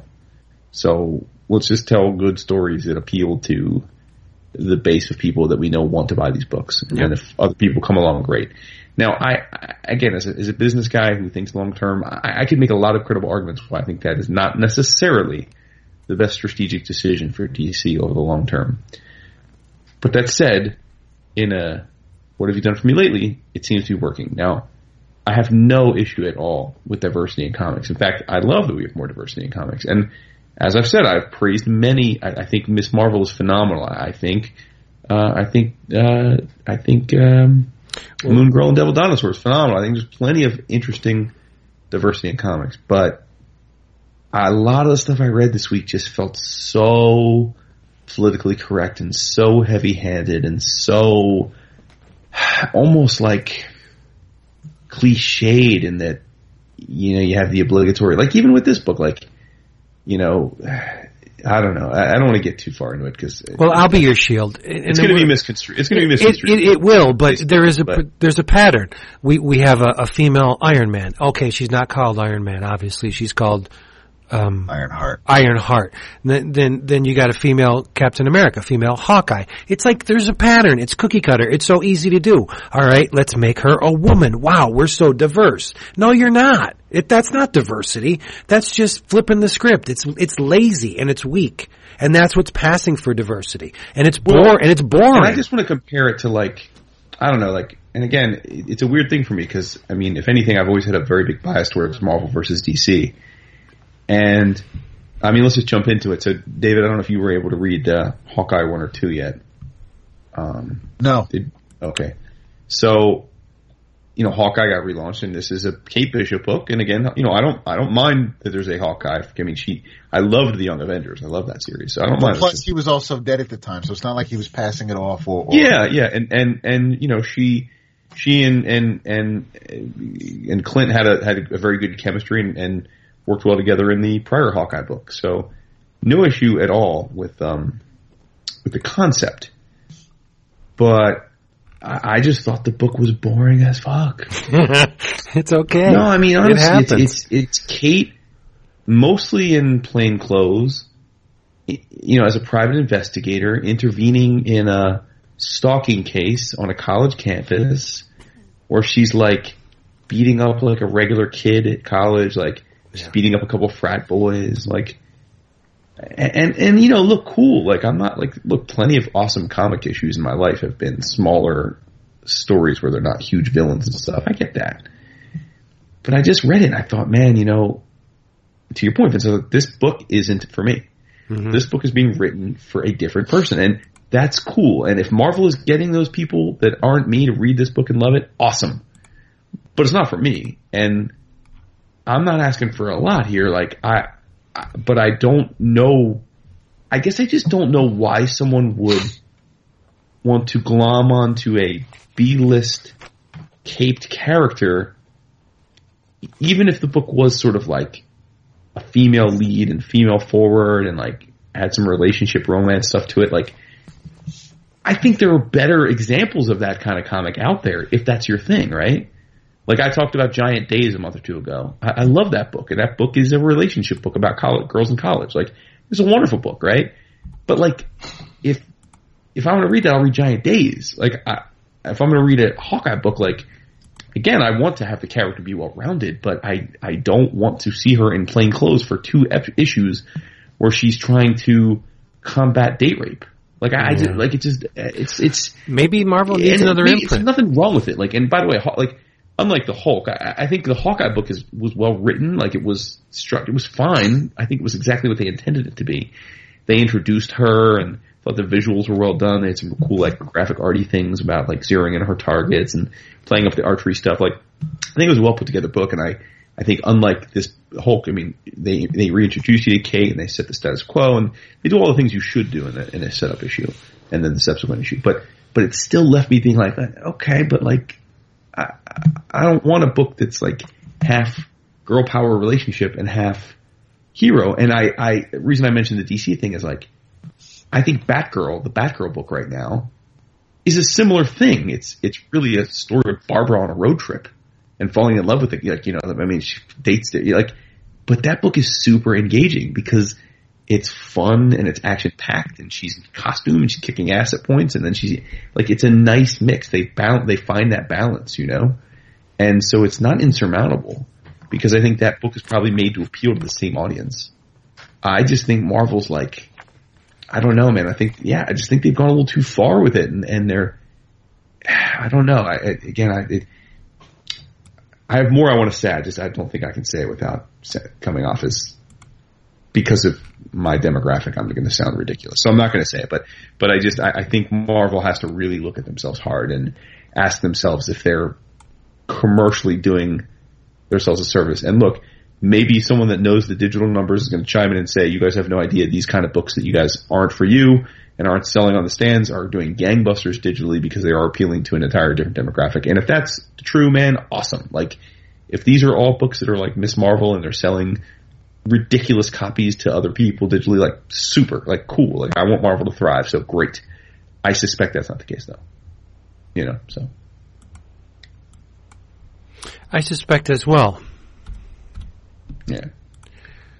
David, do you have an opinion on that? You just No, I'm pretty much with you because there are, um, there, it's not, they're not, uh, just trying to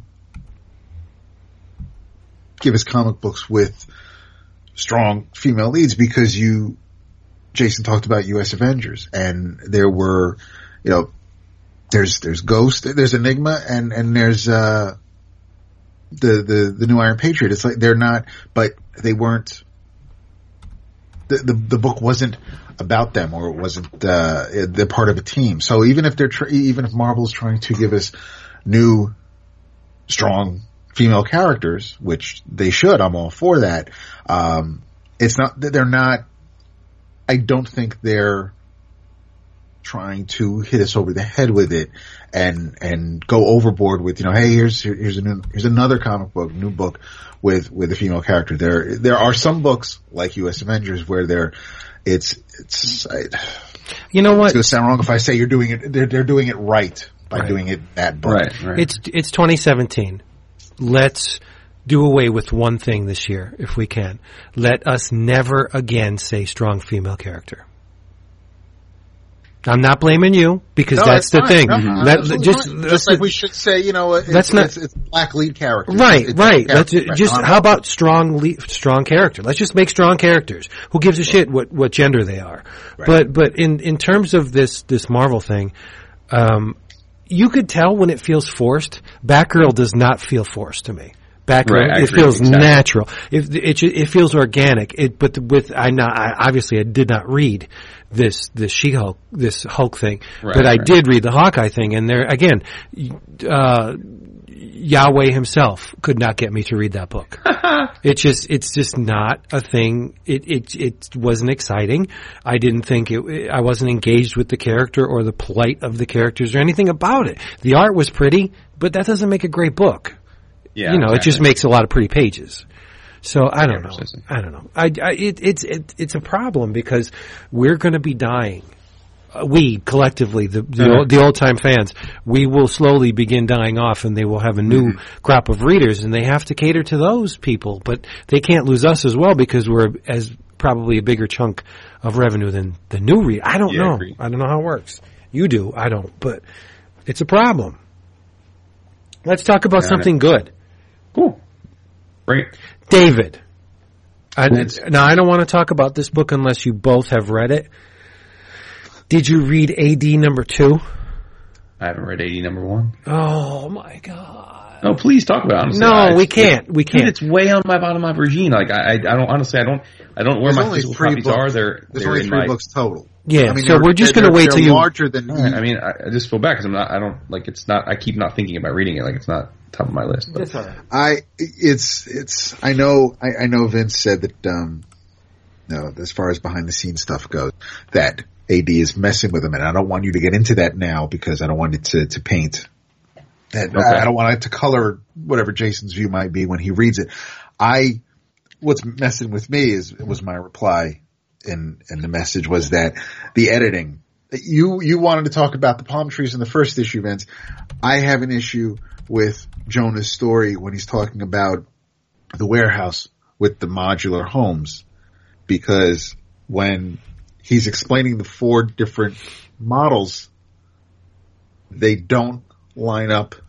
His his his story doesn't line up with the with the houses that are shown in.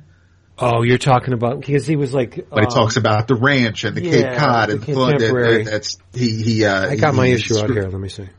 So um, you mean that you you think they should have been laid out in the manner by which he cited them in the tight in the text? Yeah. Because the the first one is obviously not the ranch. It's it's the contemporary, and then you, you get the like houses have. Uh, let's see. Um, the ranch is the one on the far right. That's the ranch.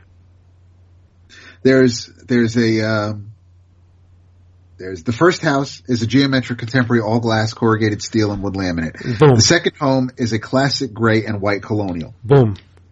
The third is a standard ranch. And Wrong. the fourth is an example of a custom Cape Cod with an add-on. The custom Cape Cod is the is the third house. Right. The ranch, yes, Yes, you're yeah. right, is is the fourth one. So yeah, it's little things like that where it's like, uh, I mean, because everything else is like it, there's between Snyder, well, definitely Lemire, I think, but I'm sure Snyder's telling the story he wants to tell. But they seem to be meticulous. Jeff is putting down exactly what he needs to put down and progress this story Mhm. and and for for something like that to just smack me in the face because I'm I'm all in with everything because the first half the book are text pieces of just and and then Jeff has little spot illustrations to go along on the page to give you ideas as to what the storyteller is, is talking about Yeah.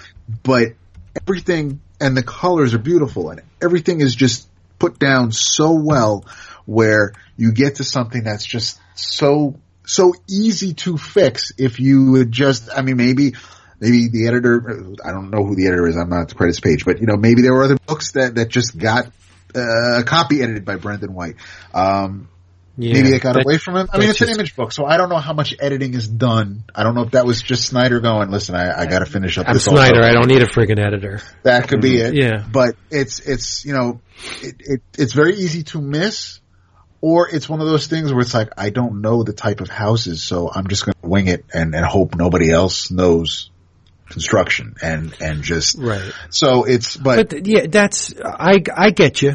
I get you. But it didn't stop me from enjoying the whole No, book. That's, no. and if that's, if that's the only thing I can nitpick about on like 62, 72, whatever, however many pages this book is, then that's, that's, they're still doing something right. it's it's weird because it's It's so weird. It, it's it's yeah, it, Jason. It's about at one point in in humanity's um, progression, they have effectively um, canceled out death. Right. They- yeah, I remember what Jeff explained. But it's really not. It's not eradicating death. was. Mhm. It's more like perfecting reincarnation, because because the thing is, they're these people that have taken this this drug. They don't die, but they only have enough memory in their brains for one single lifetime. So so as they progress to another lifetime, the memories uh, of this new lifetime push out the ones from the old. Oh, So so they could they could have been in love with someone 200 years ago right. and, and never remember them in their in their new and it's it's just it's very disturbing to me. Mm-hmm. And the and the, the the title character writes things down or not the title character, the main character writes things down. So he Like does so style. yeah, so he does Yeah. not forget. And He's also a klepto. He's a he's not a klepto. He's a friggin' master thief. yeah, he Well, if there's no, yes, something, I he'll steal it. The way, the way he explains it, um, Yeah. the first issue, Jason, he tells you about, you know, his, his, his young, young life with his parents and, and Right. what happens with them. The second issue, he's, um, he's older. He's, he's been to college and he's, he's an adult now. Um, but yes, he is, he's, he's dealing with the, um, he's going, on- he's going into chat rooms and forums and, and dealing where, um, dealing with other people and he's giving you the, the, the lingo and, and how to, um, on, on how, how major, um, thefts are, are Per- done. perpetrated, and, and, yeah. perpetrated, right. And he, um, and, and the story behind that, I found that was, that was a page turner. I Oh yeah, into that. But and another and thing- So I got to the, when I got to the sequential art, I was like, well, I want to hear more about that other, I, but it was the, um, but the, the another uh, trick of the book is that the people that have survived, they built up above humanity. Like the the, the rest of the the, the, the majority of the world is in a shambles, and they're the, the, for all intents and purposes, they consider everybody but themselves to have they died, and they're they're that's the the the main character is looking for a sign that someone has survived down below. Why? I have no idea why he would obsess over somebody surviving down below. Mm-hmm. But he does. And there's a cow involved. I don't understand. At least what the- one. yeah. Uh, two, but it's it's um, yeah, it's it's uh, They haven't, re- uh, the, Snyder d- has not revealed the intricacies of the minutia of why a cow is Okay. integral to the character's plans. I, But I Jake, I mean, Jacob has an idea with the cow, like what's, and there's something going on with the cow. The cow's not perfect. There's imperfections on the cow. He stole the cow. I think it's the same cow though. It is the same cow, but At the end of the book, yeah. But why is the why does the cow have blemishes and and skin? Uh, Right. And why does he need the cow? It's just driving me said- nuts. I gotta know. Said in the first issue, it's like don't don't bother. That that one's not gonna. You know, you keep trying to rescue that. When you keep trying to save it, it keeps getting caught in the fence. Yeah, and Mm-hmm. it's it's amazing. It's, I th- I've read issues one. I really, I've read them like three times each, I just I I, and it's it's not still clear what's going on here. I have faith in Jeff. I, I, I yeah, to stick the landing. I don't, you know, I read, I read Snyder's Right. ES Image book, and I uh, that that started with the whole was it like the Prohibition era serial killer thing, and that was that started off okay, but I, I, I don't think it. I think it fell off the rails. But I What was that called? Severed.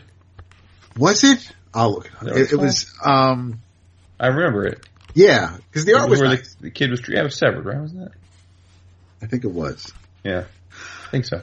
I just, I, I really, I will be so butthurt if they do not stick the landing with the, I don't, I, you know, if, if there are questions, if it's open, I just, I just want some explanations and, and maybe, you know, so mm-hmm. maybe that's on me if I'm not, if I'm missing something, if I'm like, if I'm Right. too dumb to get it, but I just, I, there's, I don't think they're going to whiff on this. I really don't. I think this has been planned out. You, you, you can't produce a book of this format for a price point. Was it five ninety nine for mm-hmm. three issues and not cover your bases? Like I, it's Snyder. cause it's odd for image. It, it's uh, for this format, for this It, type it, of. it just is a so, yeah, it's a yeah. new format, but. No, I think I think they have everything all lined up. It's just that Okay. they're saving it for the the final reel, and it's That's fine. it's killing me because I want to know what's going on. Like, this, and the kid that shows up in the bed, like what the, or it looks like a kid, but oh my god, Jason, just please read it. Okay. But I, I would wait till the end. I mean, you know, I love the creators. I'm not Right. like it's not like I'm avoiding it. I, I just haven't gotten around to it. it's not a fast honestly. read. I, I bought the issues. I don't have. it- I don't. So I wasn't going to read it digitally, and I try not to read the stuff digitally that I actually paid for the issues. Right. I haven't because I have such a big Rajon pile. I like my last like four. I get weekly shipments, but my last like four or five DCBS shipments have still are still in the still in the wrappers. wow. Well, tis the season. I mean, it was, we were busy during the holidays, so. Yeah, no, I just because I already Writing have our so much columns and backed shit. up. I'm trying to just catch up before I open the next ones. You know. You dick. hey, I'm on that dick train as well. I missed this so far. I missed this week, but anyhow, yeah. Ad, um, I, I know Jason's going to say no, but Dap, did you get caught up on Superman? Uh, I read up to 14. Oh, I didn't read 14. That's the See? multiplicity. 14's no, no, no. Cut off, Or you bitch. Dude, 14's the multiplicity. I will not read it until I don't. I will only read the arcs until I have all the pieces in my hand. I'm I'm hoping multiplicity is only two parts because something I'm big. fine with that because as much as I love Ivan Reis, I don't need, I, it's, it's, it's killing the flow. Well, you, you Yes. Well, something big's going down with It's- Superman it's- because if you see the solicitations for this in this previews, the the story's connected. Uh, there's a crossover between action and and Superman, and it's called Superman Reborn. No, this could answer all the damn questions. This this could be What- it. questions? What do you mean? What questions? There's still I, I don't know. I'm, I'm, I'm no. I'm honestly asking. I'm not. I'm not caught Post, re- you know, the rebirth stuff. Oh, no, no, just in general with the whole, with, with, with DC. yeah, Because like the the Superman is, this, this Superman is the, is really the only thing from the pre Flashpoint New Fifty Two universe. So you know if if there's And Lois. well, yeah, I mean that's what I mean. This, Yeah. the, the, the Lois Clark, but as far as you know, a, a title character and and uh, a hero, but it's you know Batman isn't, Green Lantern isn't, no one else really is. So it's it's um yeah, if I'm all for. I mean, we read Rebirth, and hopefully we're like, okay, well there there there's there's the Watchmen, there's um Wally's back now, and and and Bruce has the letter from his father from the Flashpoint series. So you know they're they're not they're not making it. You know, when we read Rebirth, it was all like, well, DC's not ignoring the past finally. So so we'll see if and and since Rebirth, we've gotten you know a bunch of Green Arrow issues. We've gotten uh, some Deathstroke. We've gotten some Teen Titans and and and Flash, and we've we've kind of built off of Rebirth, but we still haven't. You know, we still have the Legion of Superhero stuff, and we still have the Watchmen stuff. So there's other things that we still need to. We've been happy with. At least I've been happy with what I've been reading and what what we've been getting since the Rebirth one shot. But yes, that that doesn't mean that I'm ignoring or forgetting any questions that I had when we read Rebirth. Did you did you see one of the the the fourth part um, in Action Comics 976? The cover. Hold on. It's Superman Red and Superman Blue. I did see that in the preview. Oh no, I didn't. Oh, okay, no, I didn't. I, Yeah. have have comics gotten that bad that Superman Red and Superman Blue gives us a, a chubby? Like Dude, we just had Clone Conspiracy brought back. I know, but w- I mean, when when Red and Blue was was contemporary, we hated it. At least that's what we said. I didn't read it, so. I did. I didn't hate it. oh no, I, I'm pretty sure. I, Was it like a split personality? How was that? He was- I he even- was honestly, energy. I don't know what it was. He was energy. He was, The one was just an, like an energy thing? no. Well, it's. So a I'm saying, like, how did it become two beings? I don't know exactly, David. How did they? Oh, sp- that's all you. That's all no, you. I don't remember something with the Giants. I don't know. Mhm. Well, I Um, know what ha- he he he lost. He um during final night he Mhm. lost his powers, right? Yeah, Or was it? Or that was when he got he he lost his powers, which is why he was able to get a haircut so he can get married to Lois. And then he that's that's that's my that's my time frame of reference. That's it. thank God So I he gets- lost my hair. I was able to get my hair cut so I could look good for my wedding, and but he was he was depowered. He wasn't Superman. Something happened. I don't know what the hell struck him that allowed him to be this. So he was Clark Kent, a regular like human esque character, and then I guess he could super Shazam, and, and then he becomes the, the the energy being. And but I don't know when the split happened. I don't know why he was red and blue. Okay. Temporarily deprived of the solar energy required to give him power, Superman had developed energy-based abilities, which eventually forced him to adopt a blue and white containment suit to prevent the energy dispersing. And Rick- Wikipedia will give you more if you wanted to go that way. I don't remember that at all. No, I don't either. And then I don't, and, and then as far as, um, no, I think he got his powers back during fun. See, um, I don't know. I, I remember him because the Stuart Immonen cover. I remember him. That, that's why I I'm pretty sure I've been being. I remember him being Superman on the cover. So, um, and is that because that that's when Hal sacrificed himself, right? Yeah. That's why I buy the collections when they republish them, Right. reprint them, because I can't remember what happened, so I just buy them again and, and read them again. It's issues. easier than digging out the issues, right? But I will say, Superman 12 and 13, that, yeah, I know you like those a lot. that's good comics right there. I knew you were going to say that. Jason, you know who appears? Is he even here, or is he taking a break? he, he, he, no, yeah, yeah, he said be right back. All right. Uh, well, I'll tell the people listening at home. Frankenstein. You A- me. Oh, uh, Frank, you you read him. Frankenstein, Agent of Shade, my man, And and and the bride. the bride. Right. And she's a bitch, as she should be. She is a major bitch. But um, it's it's a simple premise. I think these these two issue arcs are great. These um, the uh, Lois is trying to farm out her skills, and she goes to a, a paper in in uh, where uh, Hamilton County, right? The paper was called the, the Hamilton Horn. So she knows somebody there, right? And she's, she's pitching and, you know, the, the small town papers are the ones that can really uncover the truth, blah, blah, blah. It's the Lois speak, right? And, and Frankenstein barges in and he's gonna kill, or he tries to kill, the the woman that's that's interviewing Lois, and it's like Lois's friend. He's like calling her outcast, destroy you, blah blah blah. And it turns out Lois defends this woman the entire time. Like this is my friend. It's not who you're looking for. Turns out Lois is wrong as usual. That it is it, it is who who Frankenstein's looking for. Um, but no, it's just feel it's this this this Krug person was impersonating uh, Lois's friend, and um, it's the, the the main Superman book has become DC Comics presents with double. Yeah, sorta kinda, it kind of is, yeah, with with with two issues because this in this story, which is called uh, Super Monster, Superman meets Frankenstein, Agent of Shade. Um, the bride, aka Lady Frankenstein, and um, it's done in two, and it's great, and it moves on, and it and it reinforces the the super family.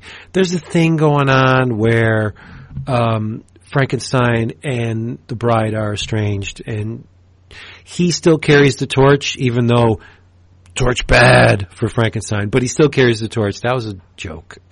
Um, and uh, he still wears her ring and his ring, and it kind of touches her for a moment, but she really wants nothing to do with him. But it, the, the the the culmination of these two issues, although it was a fun story and there was a lot of things destroyed and people were punched around, is that the core entity in Superman's life is Superman, Lois, and Jonathan. That's it. That's that's all you you need to take away from this story. Am I right? Yes. It was great. Yeah. It was, a lot of fun because it was, it was, even though Superman was in it, it, you got more, More Frankenstein than more Superman. of a, yeah, you got, you got more of a, um, you got more out of the Frankenstein appearance. It was, yeah, um, yeah. And it's know, Mahnke drawing it, which is like Yeah. the zone. It's, it's kind of perfect. Yeah, it was. Yeah. It was. It was. It was almost like listen, um, Gleason needs a couple issues off. So when Doug comes back, I have the. It, it would have it, even if even if the timeline in, in in Lois's life didn't mesh up with her having to go meet this editor. I think.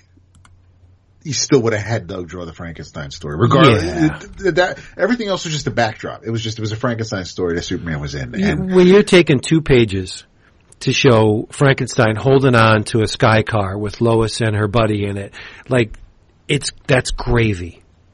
That's just it's just excitement. It's just fun. There, do you, that that double page spread is amazing. Did you not? Did you not like it? In uh, 13. the twelve or the beginning of thirteen. Twelve. When when he's he's holding on to the side of the sky car and he's got the sword out and and they're you know Lois is like we gotta get out of here and then there's a little bit of dialogue but then you see the man of the hour in the last panel. Superman. On, You see his fist. Oh yes, That's yes, a great yes. spread, man. That is a great panel. That's like right at Flash Gordon. The uh the but what's up with the neighbor? What's up with the farmer, the grandfather? I don't know yet, right? He's here. I don't trust him anymore. I thought I could, but he's been watching him Well, out the window and everything. That's um what's her name's father. Yeah, Isn't it? Yeah. grandfather. Oh, grandfather. Right, right, right. Um so I don't know. Don't break don't know. Jonathan's heart. It's not going to go down well. It's not. Um, But Chris But Christian Alamy on Inks. Of course. We haven't seen him in a while. Not on both books though. He's only on twelve. Yeah. On yeah, 13, 'cause, it's- it's, on uh, 13, you three. uh, Mendoza and Champagne and uh, Norm Rapmund. Champagne. Is this your glove? The champagne. um, I love how Lois just goes off and wallops the uh, the alien, but yeah, Lois, um, Lois has skills. the bride the bride looks absolutely fetching with with with all her arms and and uh, yep. and and the top, but it's it's a beautiful book. The colors are are, are slamming. Um, yeah, there's nothing to. It's just yeah, it was weird because because in 13 the farmer, the grandfather is uh you know watches everybody fly away, and then he he just he looks out the window, and then closes the curtain, and and that's you know it's it's you don't show the gun unless so something's up. Yeah, I, I don't know know what's going on there. But you know the thing that gets me about these the new Superman, these are I don't want to say light, but there there's not a whole lot of weight to these stories. They're done in two. Not yet. Not Uh, yet, no. You haven't you haven't read 14. Okay, but but no, my my point being that these are just fun, entertaining, highly entertaining tales that are done in one, maybe two, and this is everything we complained that Superman wasn't Yes. back in the day. We're all like, "Oh man, I read Superman. It's so it's the same shit all the time. It's done in one issue. Like there's no big story about Superman. Blah blah blah." And then we got that, and we learned to hate it. So now we're we're going back to the the short little tiny bite Superman stories, and it's working. Well, all right. So before, when we still had this Superman in the old DC universe, so before Flashpoint, Right. the last time I remember enjoying Superman, regard whether it was Superman or action, it wasn't action, it was Superman, was when Busiek was writing it. And Atlas. then, and- but that started to kind of go off the rails because the the stuff with they brought Arion in, and then that was oh, just oh yeah, Arion. Right, and, and, No, I said Atlas. Was it was Atlas, wasn't it? The Busiek, wasn't it? Atlas? no, you're, think, you're thinking of Thunderbolts. No. All right. Go ahead. I remember the I remember the Arion stuff, Right. but I also remember Atlas in Superman recently. Well, okay, but that like was like first issue special at Atlas with the hood. No, you don't remember that? trying to remember. That may have been John's. I don't know. See, and that's and that's that was the stuff because Johns was writing action, swear it was Gary Frank art, and Yeah. that that that was when things were a little darker because that's when that's when Pa died. That's when you had the the Richard Donner stuff when when when Christopher from Krypton was in it. That that was not as fun as Right. stuff. And I think there And- should be a rule. If, if remember the big oversized um, one word titled um, Trinity books like Batman, uh, Superman was Hope, right? yeah. If you hope is your keyword, you don't really need a whole lot of darkness, and that's why I think Superman doesn't work well when it gets too dark.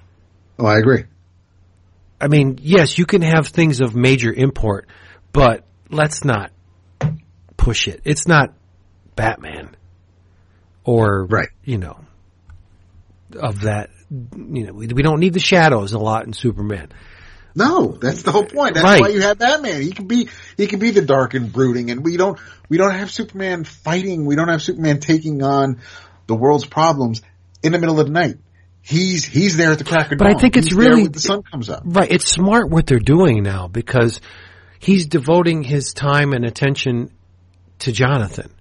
When you have a character like Superman who can move a planet, at least post crisis or pre crisis, he can move a planet. Yeah, um, he's still damn powerful post crisis. But when you, you get a, a character this powerful, what threatens a character like that? Like what, where's, where's the, the conflict come from? But now he has a son who's coming up. Exactly. But you don't want to overuse perfection because then it doesn't work after a while. But so now he's got a son and he he's he's uh you know trying to bring him up right and show him the ropes and but that's smart because Yeah. you can't have like the bounty hunters in uh, in action. You can't have those guys every issue like that. It gets No. boring. It just gets no, it, it's it it absolutely makes sense for it to be Jonathan because Lois is, is not a damsel in distress. She can take care of herself. Obviously, it's always been Jonathan. You have the it's it's um and it's whatever Tomasi is doing. He, he just needs to keep because I'm not just keep doing it. it, it's it's very easy for me to be annoyed when when cousin Oliver shows up and ruins shit. I don't want a kid fucking up my, my, my superhero comic that I'm digging and, and all of a sudden it's like, it's just, you, you just, you, you introduce the baby and now I'm just, it, it's all, it's all for shit. You don't, you don't need to bring a baby into something. So it's, but Jonathan, I'm not annoyed by him. I, I don't want to, I don't, I didn't want to. No, because he's a little. comic with him, but I, I just, I. You didn't get Super Sons?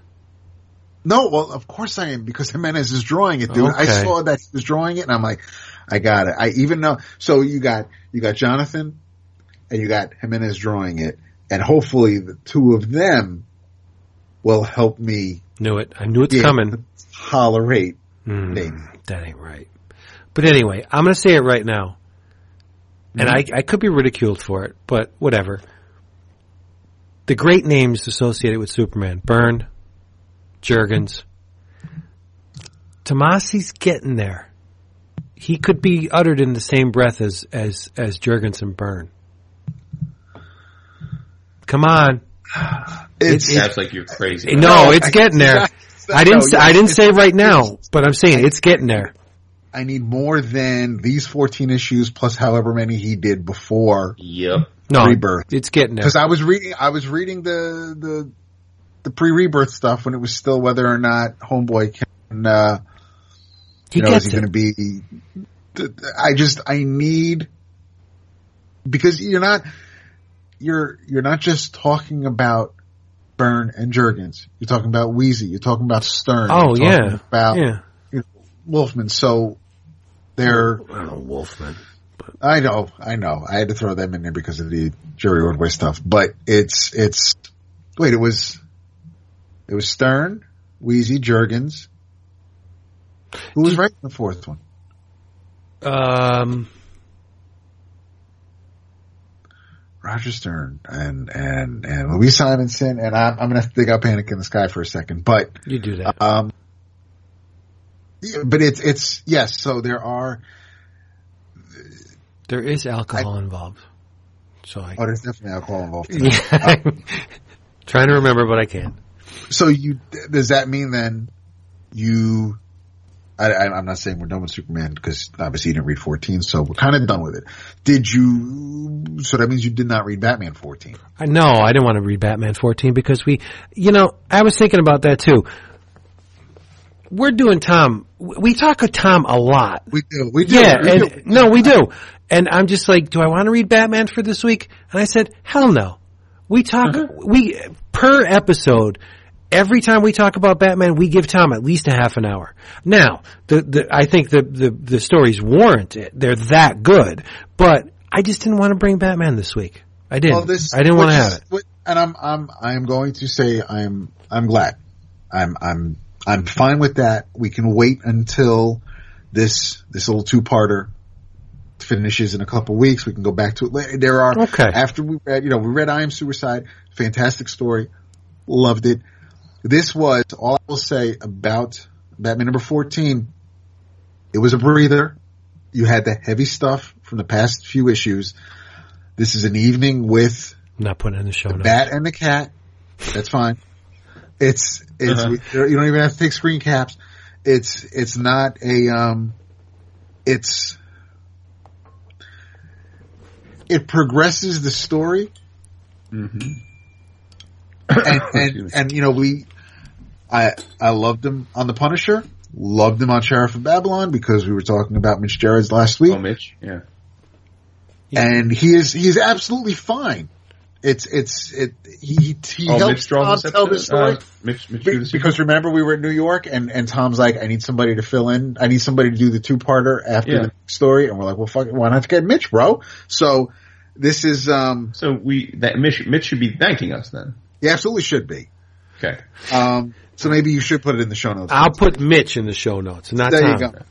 This is it's it's it's a it's a great story as far as having Tom go more into Bruce and Selena's relationship and and Tom does a solid job drawing that story but there are some things that and and when you guys read it there's some things that I are lacking I'm I'm missing some things in the story, and and it's I it.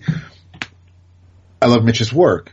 I don't know if Mitch is a I don't want to say superhero artist, but a, a specifically for this story, a Batman artist. This is, may not have been the story for for Mitch to draw, but it is still it following I Am Suicide.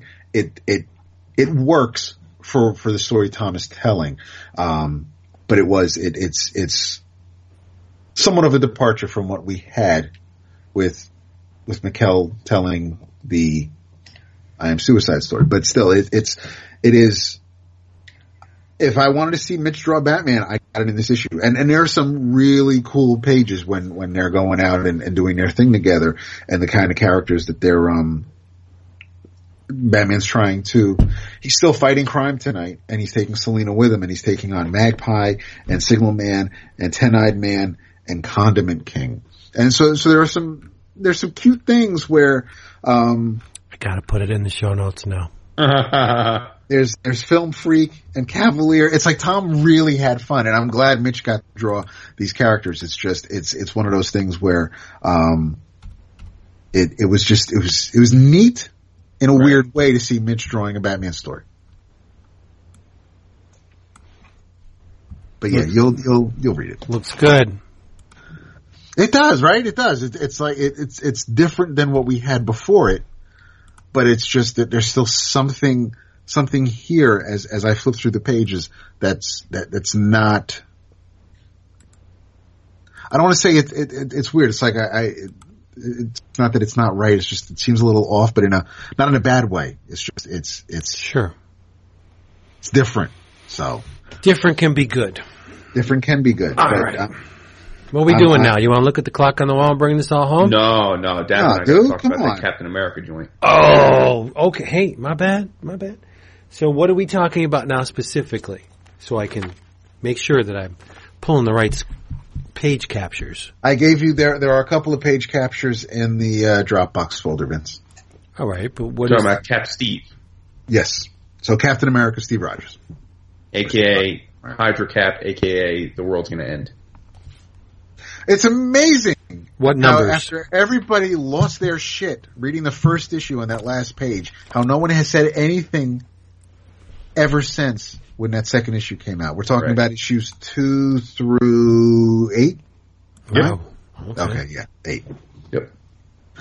So go ahead, take it away. You were, you were playing catch up. No, no. Well, all right. Um, Well, uh, crap. That we both were actually. it's a yeah. lot. Um, Black Widow. What? That's a lot a of lot that's a lot of Black you- Widow. Because you said you pulled some, so I figured we, We, all pulled we pulled of the same ones actually, almost. Oh, so great minds think alike. Yes. Yes. Well, that's true. So, uh, yeah, I had I had read the first issue because it got so much brouhaha, um, and I hadn't read it since. And you know, full disclosure, uh, not the biggest Nick Spencer fan. Hmm. Um, Seconded. So now that being said, you know, he is reading. I mean, sorry, he's writing um, Captain St- Sam Wilson Cap, uh, which I've talked about, and, and actually also caught up on that. Read through up to issue seventeen on that.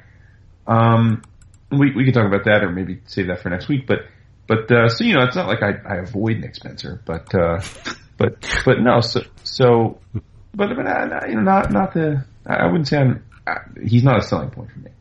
Um, so, as David alluded, the the idea that the reveal, quote unquote, in the first issue that Cap has actually been a Hydra agent his entire life did not sit well with a lot of people. I think Nick got death threats. He is pretty crazy.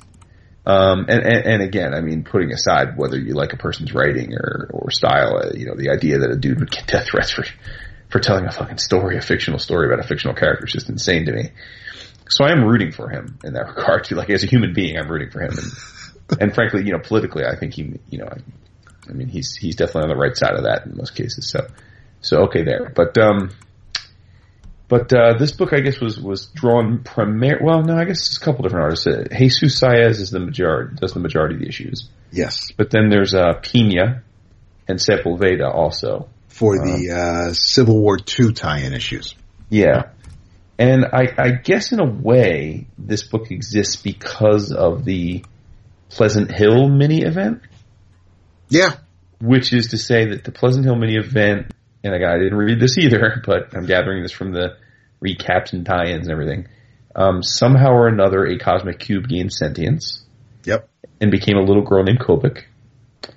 And somehow or another, Shield and Maria Hill decided, well, let's use this to our advantage, and so they got the little girl to create a town, a little perfect suburban town, Pleasant Hill, where they got tons of villains, and the cube essentially gave the villains entirely new memories, lives, pasts, depowered them, and it was a way of, in essence, trying to keep all of these superpowered villains in check and imprisoned, if you will, without, because you know, conventional prisons wouldn't hold them.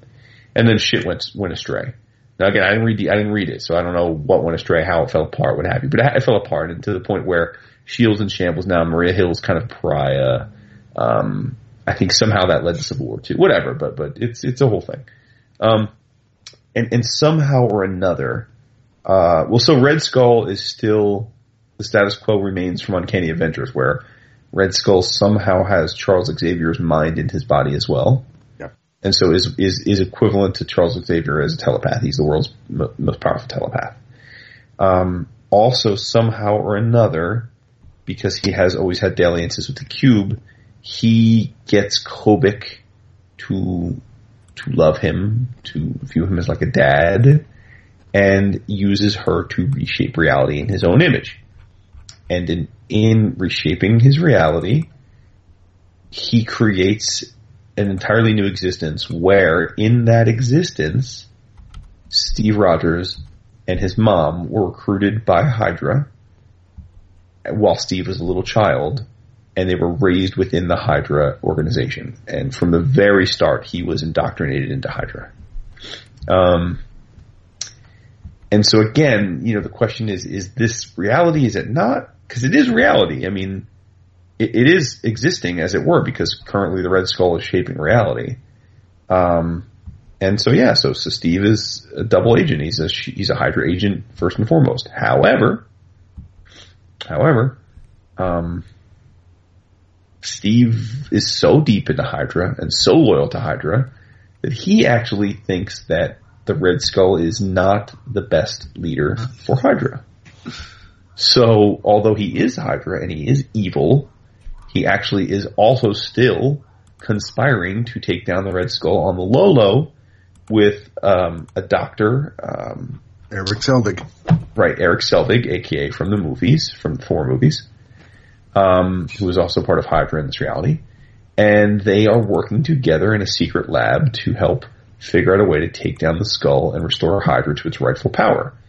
Now, throughout this, we're also seeing flashbacks to Steve as a kid and getting brought into Hydra and his mom getting brought in and how his dad was abusive and how he was a runt and all the other kids in the Hydra sort of school, uh, made fun of him and beat him up and thought he was useless and the headmaster thought he was useless and, um, but through the, uh, encouragement of Kraken, remember from the, uh, Hickman, uh, Secret Warriors stuff, uh, and through the friendship of Baron Zemo, Steve makes it through and he grows up and he, he ends up, of course, becoming Captain America and, and, and, and is, becomes kind of like the perfect Hydra agent.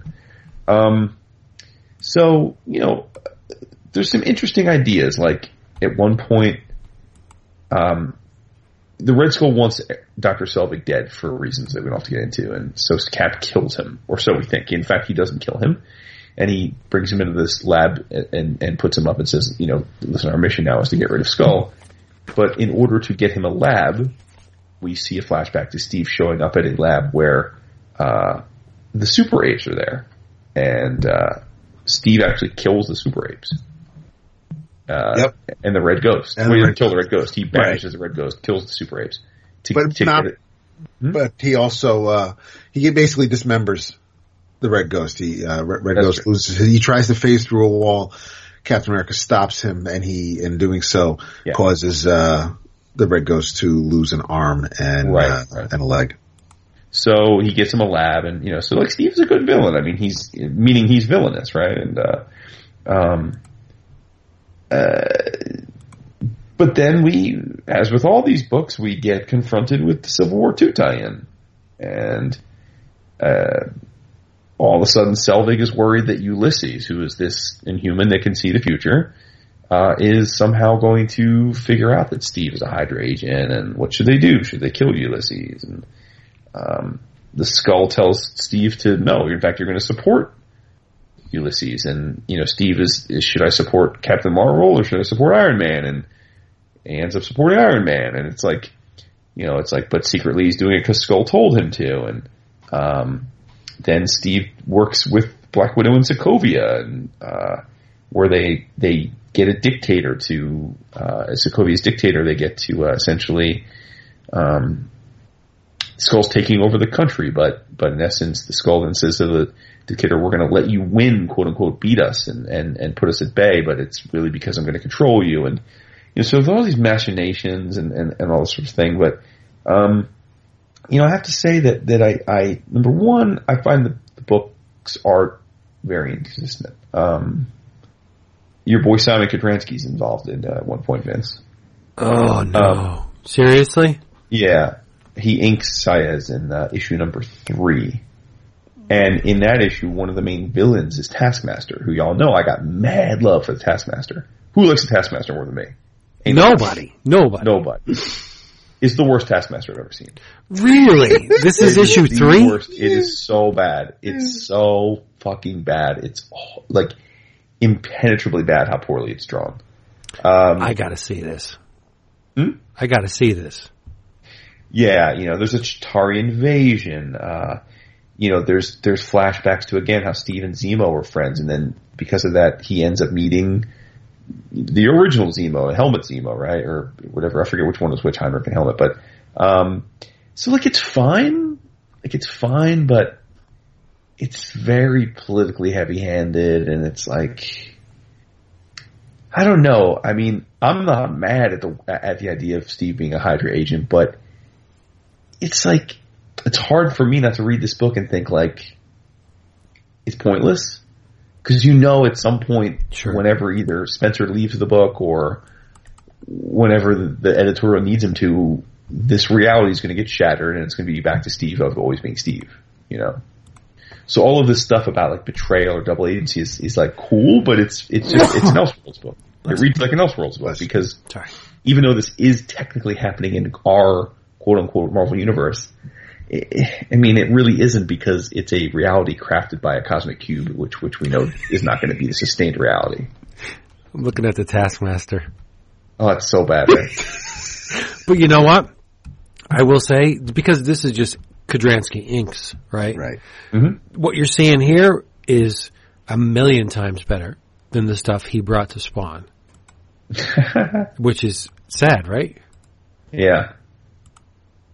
Ah. So yeah, so you know, again, I I, I can't tell you this is a bad comic. I mean, well, it's a bad comic, but you know, it seems like everybody but us hated like the Remender cap in the. Oh, that was great. Dimension X. I thought it was amazing. Or Dimension- I just thought it was amazing. Was it Dimension Z or Dimension X? I think Z maybe. Yeah, it was probably Z. Yeah. Yeah, I thought that was amazing, and Yeah. I thought it had heart, you know, and and And and Robert Jr.. Thompson, you know, you cared about his son, and you cared about the relationship that he ended up having with um, uh, homeboy's uh, daughter. Oh, I know what you're talking about. Yeah. Right. Um, you know, and, and, and then before that we had, you know, what many consider probably one of the best, if not the best Captain America runs ever and, and the more traditional spy stuff with Brubaker and the Winter Soldier stuff. And I, I just, uh, I don't know. I, I think Spencer is a competent writer, but he's not a special writer. And, uh, this is just, it's like a jab, it's just a, I call it a jab, just another book. You know, it's just another book. It's, it's just, I like that a lot. yeah. Wow. So, Can I use and I'm that? curious what Dap thinks because we haven't really, I haven't heard him really chime in yet. But, but uh, for me, it's just, I mean, I'm gonna keep reading it just because I read all the Marvel and I'll get, it. but, but it's, it's completely forgettable. I, I doubt I'll, for, I remember any of the details of this a year or two from now. Now, long for the days of Cap. Yeah. Well, you got that in Sam Wilson. A year That's ago. true, yeah. One of those covers is a is a takeoff on Corben, by the way. hmm Just so you know. I um, I I'm not caught up on Sam Wilson. I'm um, but I did catch up on Steve Rogers' book right up to issue eight. The um, the Civil War stuff, Civil War two stuff was more or less a distraction. The uh, the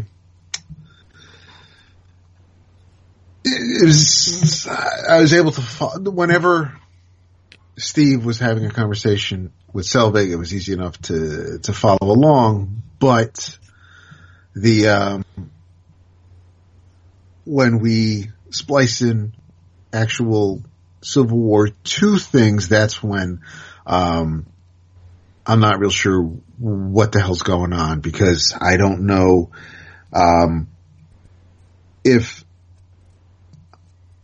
I don't know why if, if after Pleasant Hill, if all the other Marvel characters, if if the Ultimates, if um, if everybody, if if the champions, if if if Miles Morales, if everybody else is doing is carrying on as if, you know, just picking up after Pleasant Hill and all the bad guys were put away and, and whatever the hell the Thunderbolts are doing. That's why is Captain America still affected and therefore what, how is his reality, his origins, his, his, his past so rewired because Winter Soldier's still running around. So why hasn't he, this Steve doesn't know Bucky Barnes and, and it's, I don't know. There's there's a there's, a disc because if he's still supposed to team up, if he's still supposed to, if if um when he was fighting Crossbones and became young again thanks to Kobik, and Sam and Bucky were both there, and Steve knows both of them, but if he was brought up overseas and and and and grown to, to, to know Hydra from such a young age, then it, in the flashbacks we haven't gotten to Captain America yet. He's still he's still being trained by by Whitehall and and who I'm assuming is is will eventually become Faustus and and um and now the uh the Zemos have showed up. But he's not old enough to have the serum injected in him. He's not old enough to, to, to become a super soldier. So we're not there yet, but there's still, there, it's, there's, there's been enough, there's been, Spencer has done a few things in the story that have been pretty slick, but mm-hmm. there's still some, some gaps where I'm like, I'm not sure where. It's like right now I'm just, I'm, I'm reading this to kind of just see what's going on with Captain America. It's, it's just like I've read past Captain America stories, whether they were they were by Kirkman or or or Priest or anybody else who's written Captain America. I've read those stories, and right now I'm just plodding along with this journey. I, I have no idea where the destination is. I, I it doesn't look like it's happening anytime soon. So I'm just I'm along for the ride. I'm kind of treating it like well, kind of like Black Widow and, and, and Doctor Strange, where it's its own thing. It's, it's not, yes, there were three issues that tied into Civil War 2, but because his history has been tweaked, I'm just running and, and in my mind, I'm just like, fuck it. His, his, his mind's been so screwed up that mm-hmm. what he's seeing, what he's dealing with with these other heroes, uh, that's that's all in his mind. That that's not that's not real because I'm not reading Civil War two, so I don't know where it ties in. I don't know when the hell Miles Morales kills Captain America. I don't. I'm not sure what the hell what? that whole thing's about. Yeah, and if you look in the folder, there, there's there's a. I, I yeah, I saw that. Yeah, it's like so, what is that about? Yeah, apparently Ulysses showed that to everybody, and and Captain America's just like he's telling Selvig, like, well, fuck it. If if this kid's supposed to kill me, then mm. so be it. We can't change. We, we really can't go. And, and which makes Selvig think that Ulysses might be. He might not be. He's infallible. He, you're, you may not be able to trust his vision. So the whole, when, when Ulysses was introduced in Captain America, they, Steve was apprehensive because he's like, listen, he's Ulysses is going to blow our cover. He's going to give me away and everything I'm trying to do is we're not going to be able to get away with it. So Selvig's like, well, you either have to kill him or we wait and see if he's prone to make mistakes. Are, are, are his predictions absolute truth or does something else have to happen where it may not come true? So it was, it was pretty, you know, it wasn't, I, I, I appreciated Spencer kind of giving us that, that, that, that wiggle room where, you know, you actually have to pause and think. It, it wasn't so black and white. And I was like, ah, that's, all right, um, that's cool. But the Civil War two tie-in didn't really cause me to, it, it didn't, it wasn't too big a bump in the road for me. And then, and then I get to issues, um, seven and eight, and it's basically it's just it's it's it's still Steve, it's still Captain America versus the Red Skull. It's just they've it's just now you have Red Skull with with, with Professor X's brain, and it's Steve who's a bad guy who just like Jason said, it's like the Red Skull is not the best representation. He's he's he's not he's not pure Hydra. That we we Hydras can be better than Red Skull, so we just got to take him off the Yeah. board. And and I know, you know, it's like I, I I'm the pure Hydra. I know where we need to go, and that's why um you get the cliffhanger at the end of the the, the, the big full page reveal at the end of issue eight. Um, but it's you know I'm I'm still of the mind that listen, that this is all going to get wiped away or erased. I'm sure there might be some ramifications because he did, he did hurt, you know, Jack Flag and, and there are other things that have happened where, you know, he named Red Ghost. I mean, shit happened. So, um, it's, it's going to be, it, it it's not just, uh, not everything is going to just end so rosy for him, but this this isn't a, a story where uh, yeah, and, and, and like you, where it's just um, well, Spencer's having fun with Captain America and and, and kind of just tweaking his history, which will just get reversed. There's nothing, there's absolutely nothing that screams long lasting with this. It's it's not like when this is when when when this storyline is done. Um, you know, Elisa still killed his mother or anything like that. I, I, I just, um, I, I think I'm enjoying the, the trip down memory lane as far as seeing the other characters like Daniel Whitehall, who, you know, Kraken, but he was also recently on, um, on Agents of Shield and, and it's, so I, I'm seeing some names and I'm, I, I'm thinking that's, that's pretty neat and all, but, um, just, I don't know if, um, it's I'm I'm not a huge Spencer fan.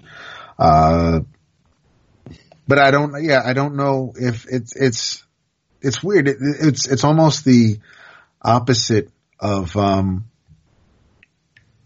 of me enjoying Black Widow or the Mighty Thor or Doctor Strange. It's it's just it's um I read it to catch up because they're in my comiXology library. So yeah, let, let, let me read them. And then you said you were reading them. So I'm like, all right, that's cool. And I'll, Mhm. I'll read Sam Wilson to see if there's any, t- t- are there any familiar, can you tell Nick Spencer is writing both or do they both feel sound different Um, characters? they're, they're different. Um, I think with Sam, um, I mean, I think from the start of this Sam Wilson run, he's been hyper political, Right. but kind of funny. I mean, you consider the article I wrote this week about the 10 predictions for 2017. One of them was that, uh, comics are going to get even more overtly political because of what's going on with Trump and all that Oh yeah. and and and Sam. I mean, I love that character, and, and I look, I you know, again, I love the Super Serpent Society, and see, you know, you he was he was hitting a lot of buttons for me, um, but the book has gotten really, really political, but like preachy, like super preachy, and again, I. In a vacuum, there's nothing wrong with that. Uh, comics have been a vessel for that for our whole lives. Um, but I think it's just a, it's not you, it's me thing. I, I'm so mentally exhausted by the reality of our political situation mm. that I don't need to read a comics analog of that.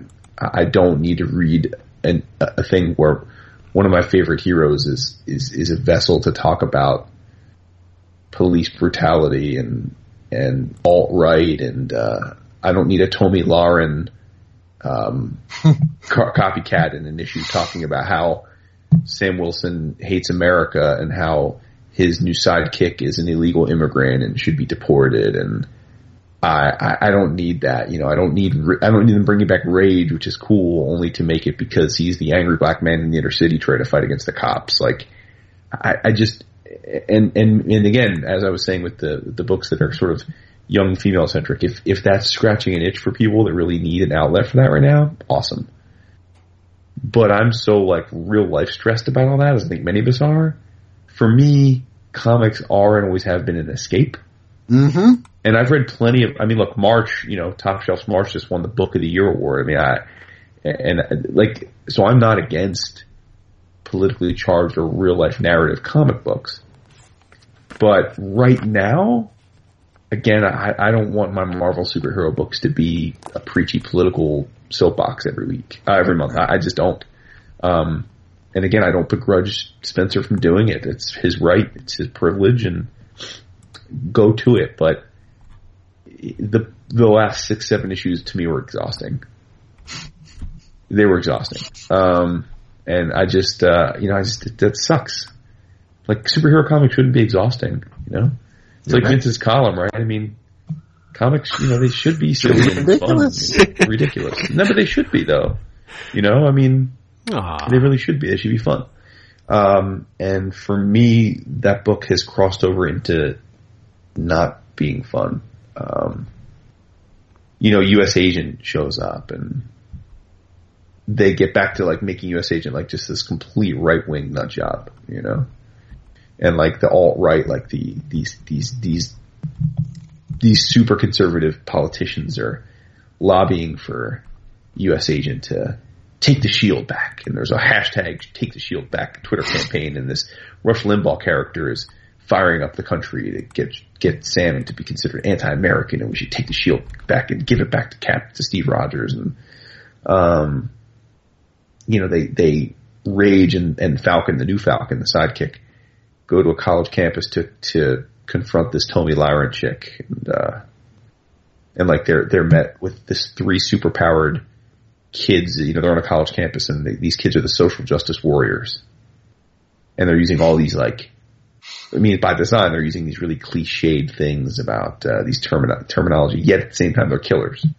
Like so, so they're like so they're psychotic. They're willing to kill in order to protect the social justice issues on the campus. And it's like, I get it and like, haha, but it's so on the nose. It's like exhausting. It's just so on the nose, you know?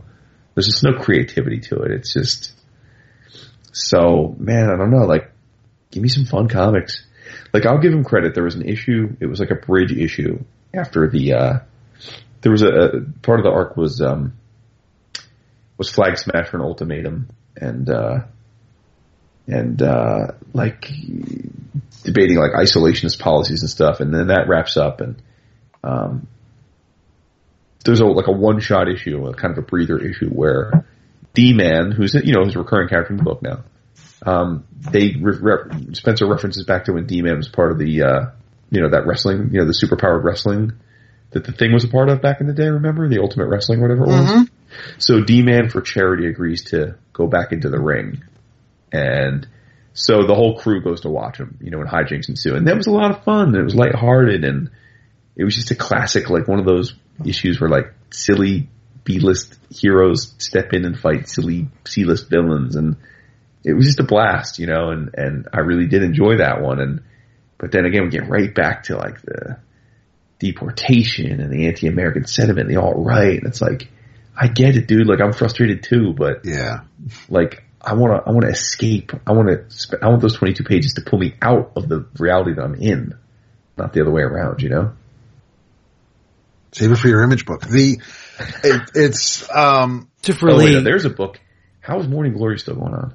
oh, true. is it For real, for real. But going I, on, dude? I was going to say, Christopher Lee could come back and point to that Sam Wilson f- series with his gnarly old bent broken finger, Some, and he could not get me to read it. I would not read it. Be like, sorry, Sir Sir Lee, I, I can't read it. Yeah. There's the um you mentioned the, the the Taskmaster scene from the third issue of the Steve Rogers book. I'm reading that and I'm like, here's a dude who has fought Captain America in the past, fought the Avengers, knows everybody's moves, yet gets taken. It's like it, it was just one of those Yeah. things where it it just it, it was he was there to just as as as a device very along because Steve saved Sharon and you know any that that's fine that he's the sheriff and and you know so he's he's the law of the land. You could have gotten any villain to to take that play that part and, and take the beating from Steve, but it's you know of all the villains. Uh, Regardless of what your love is for Taskmaster, it's like, how does Captain America just come down and beat the shit out of this dude who knows what you're going to do? It, it's just, it's, I, I, I get the story. I, I, I see where he's going with it, but there are other ways. It, it just, that that just came across as lazy to me, and it didn't it, it didn't help. But um, I admire you guys for actually giving these books a chance. I know. Because for me, like the pendulum has swung. I have Mm-hmm. zero interest in any of these, but you guys keep you guys keep giving them shots. Well, part of it, part of it though, and and it's hundred percent true because I have not, I have not gone back to Amazing Spider-Man since the Clone Conspiracy started, um, which doesn't hurt as much as I thought it would. The a lot of why I also went back to read things that are in my digital regime is because I, I didn't read the Pleasant Hill thing. I did not read Civil War two. So we've, we've, we've heard about, we've said to people in the past and we've heard it ourselves, you don't need to read everything.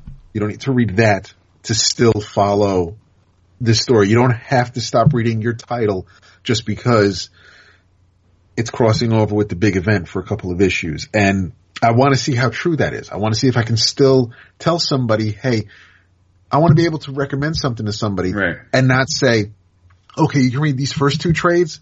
Don't read the third, but then you can go back and read the fourth. And that just sounds so stupid. Not, to, not mm-hmm. people don't have to be completists. Just, just read a good story. And you don't have to read every single collection of a Batman universe just to read number one. You Right. can just, you know, so, so I'm, I'm fine with just giving people good stories, but it's, it's very, I, I just, I wanted to see if things have changed because we, you didn't have to read Secret Wars and every Marvel issue back then in 1985, wherever it left off the month before, they all came out of that portal the next month and life went on. I I mean, there were some changes for a few people, a Fantastic Four and the Thing and, and Spider-Man, but for the most part, if you didn't read Secret Wars, you weren't completely lost, Right. I think, the way you are right now at Civil War 2. And Yeah, I think events are um, alt right. They're stupid and bad, and we should we should not have any more of them for for a while. we should have them if they serve a purpose, not to make money, not, not, not to get everybody, if, if, as long, if the story. They, they will, and they are. I know, I know, but if you have, if like at least before they became a yearly or quarterly thing, you know, you had the Red Skies in the DC books, which eventually led you to Crisis Infinite Earths. There was nothing that, that, that got you ready for Secret Wars 2. There wasn't anything that got you ready for Atlantis Attacks or the annual Oh, stop! events. No, I'm just saying because uh-huh. those were annual. Th- th- those tied into the annuals. You didn't have to if you weren't reading. If, if you weren't a completist and you didn't need to read the annual Yeah. that year, you didn't need to read the event. It wasn't carrying over into the Avengers or Fantastic Four. But now it's just it's. I'm glad that the Marvel books that I did read last week, which aside from Black Widow, Mm-hmm. it was Doctor Strange, it was the Mighty Thor. They did not Thank God. tie into Civil War 2 and I enjoyed the ever hell out of them. I Wow. can't wait. I cannot wait to talk about some of these other books that I, I didn't want to go all Marvel heavy. I know we did our, you know, The- are you kidding me? This almost the whole episode's Marvel. That's what I'm saying. I, so I didn't want to keep, I, my In Your Travels is not a Marvel book just so that it, it, I, I break it up a bit. But yes, I, I, I, know we- pray. we- I pray that DC does not do a line wide event soon, because the, the events are like saltpeter to me. Nothing get, nothing gets me limper than an event. Jason thinks Geoff Johns is doing that. I do. I think Geoff John's is giving us a big event next year at Watchmen. You're talking 2018. No, No, this year. this year, 2017. Well, Because Geoff Johns says he's coming back to write comics. it, let's and he, hope and it's he had a Doctor Manhattan visage. let's hope it's around Christmas. Just keep giving us, just keep giving us That's what good stories And you and until then. are like moms. summer. Did I fall? No. All right. Um, are we bringing this home? You can talk Marvel more, but I want to. I want to at least engage, join in the conversation.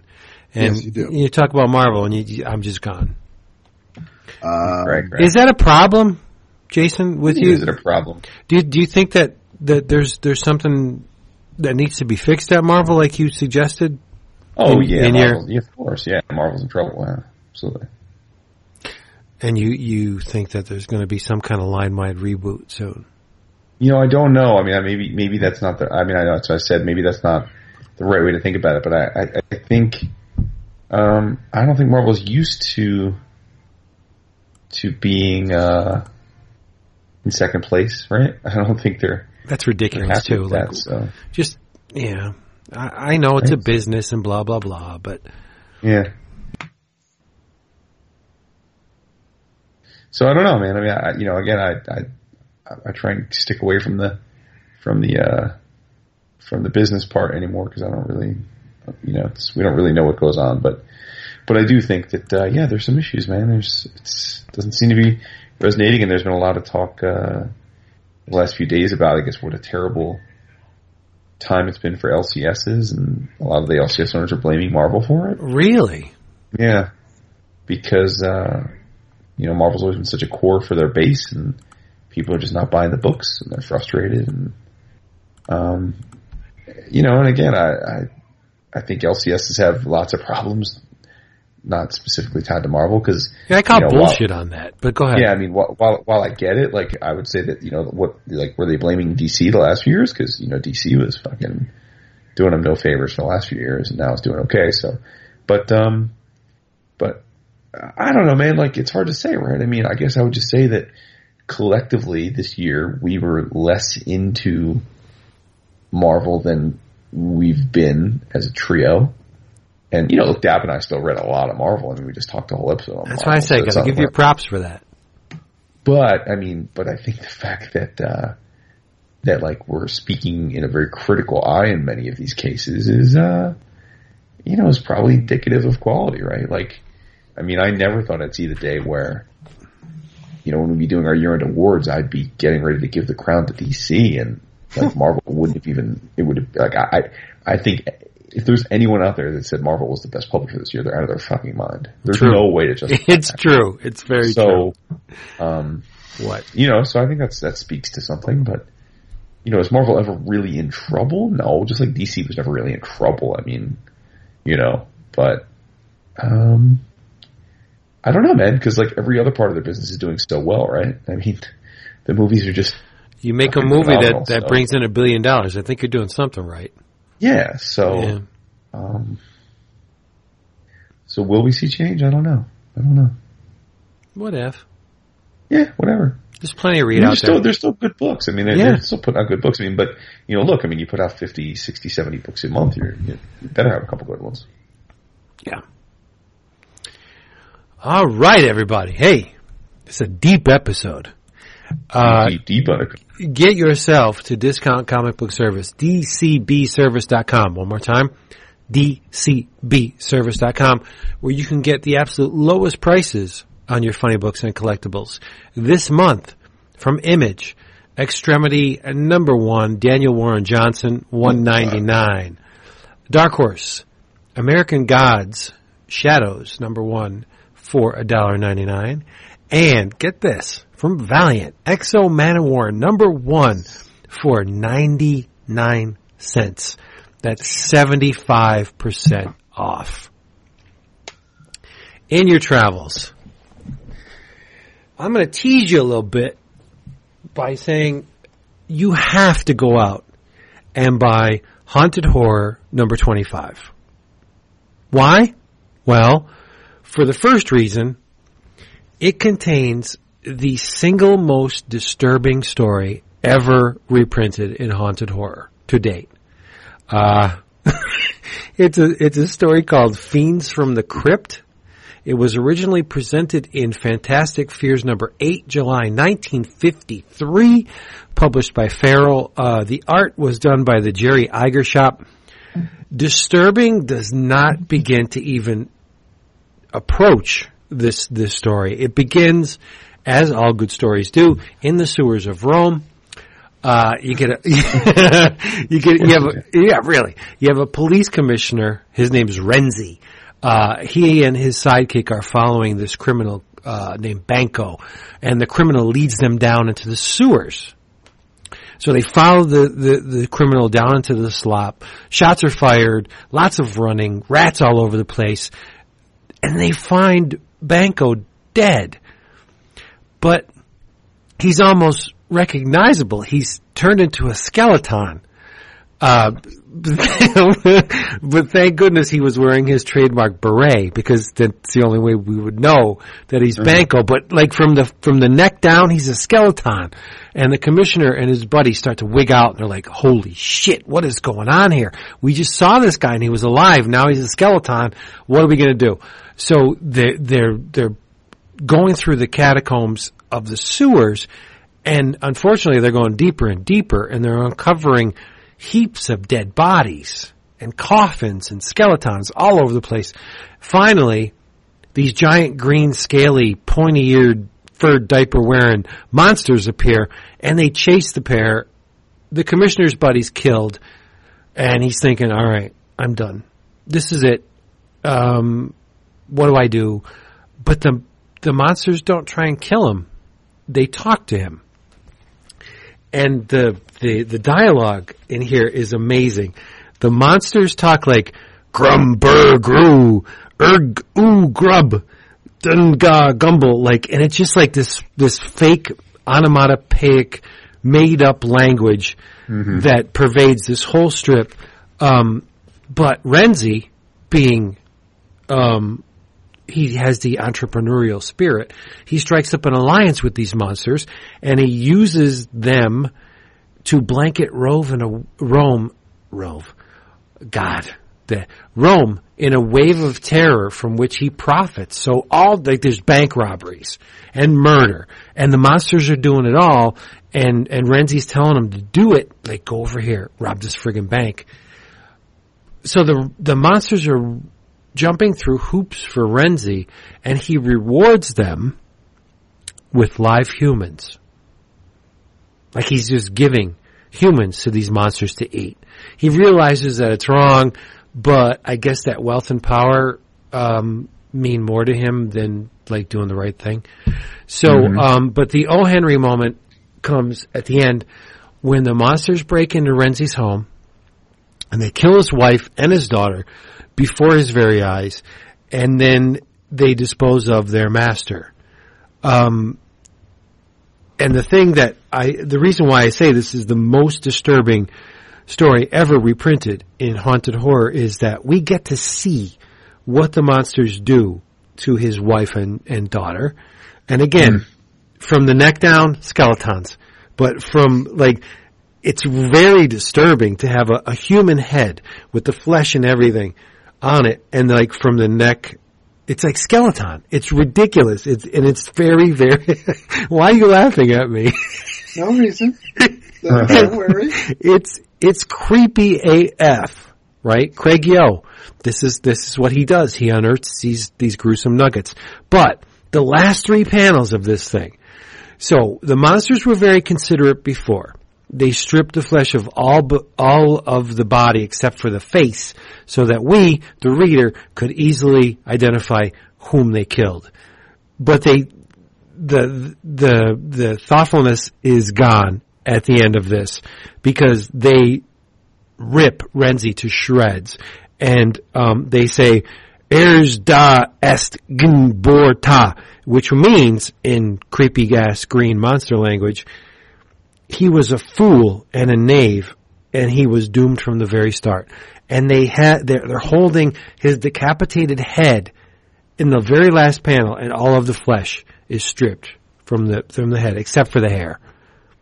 This is great stuff, right? This re- story has re- been reprinted many, many, many times, but you can get it in Haunted Horror number twenty-five.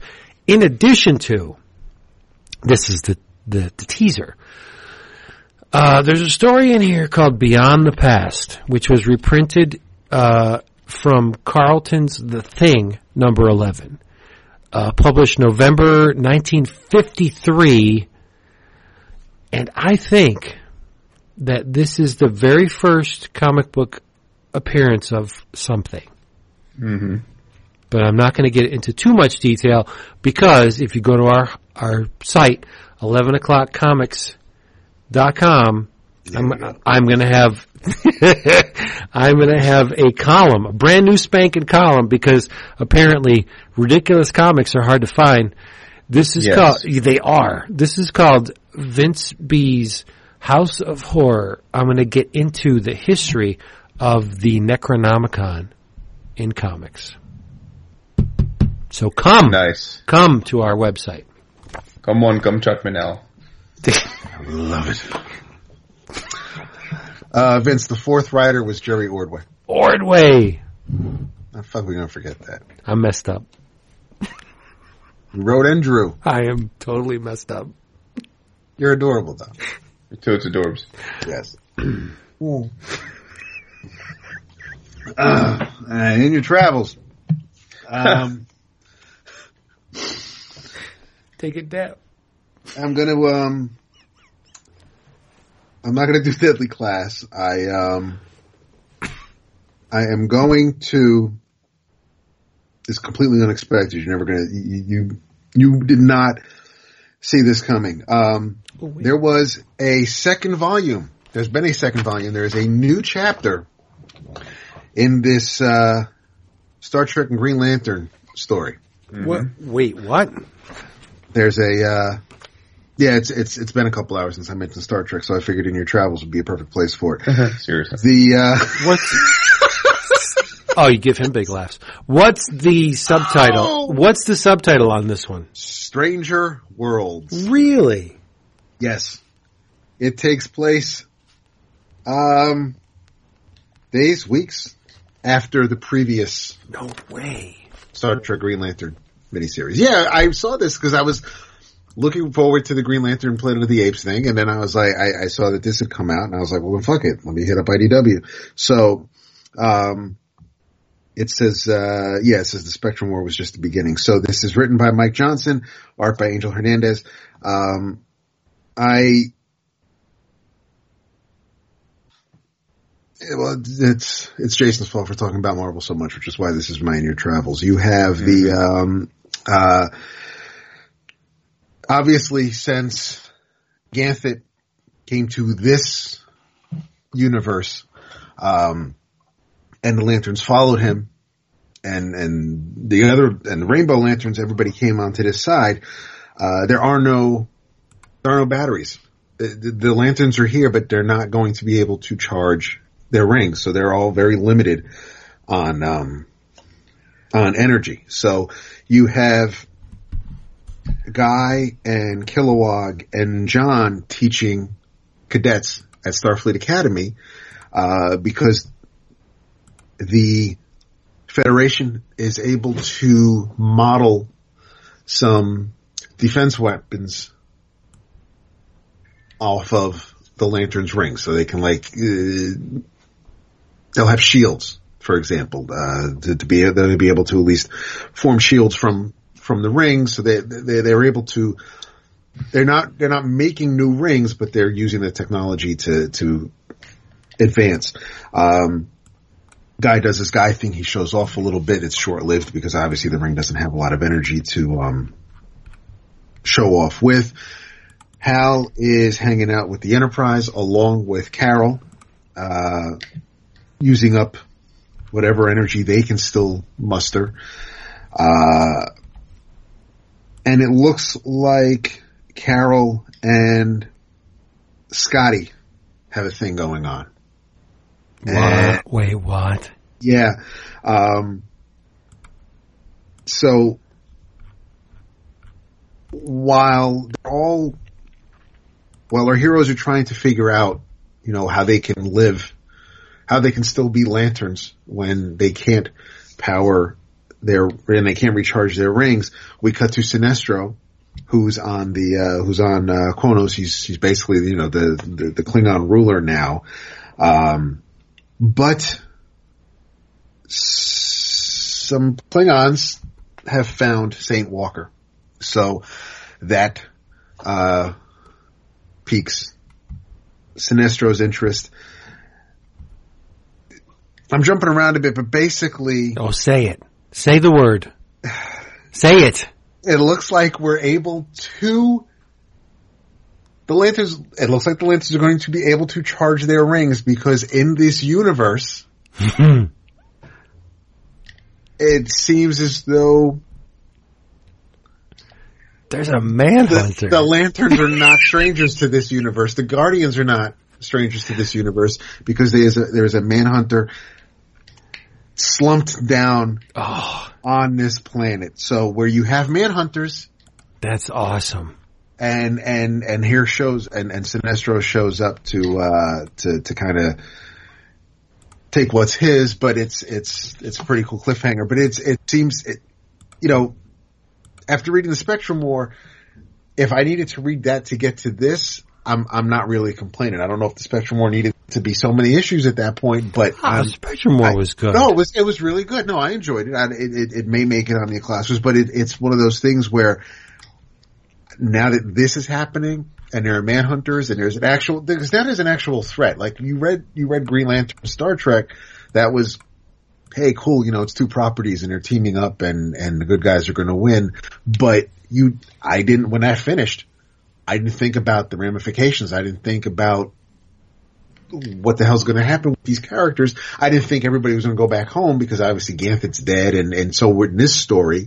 Um, these aren't the the the DC Green Lanterns that that are being written and drawn about right now, but there's an actual there's an actual threat because before you get to the last couple of pages, they were it's not so much that they're stranded, but there's no thing for them to.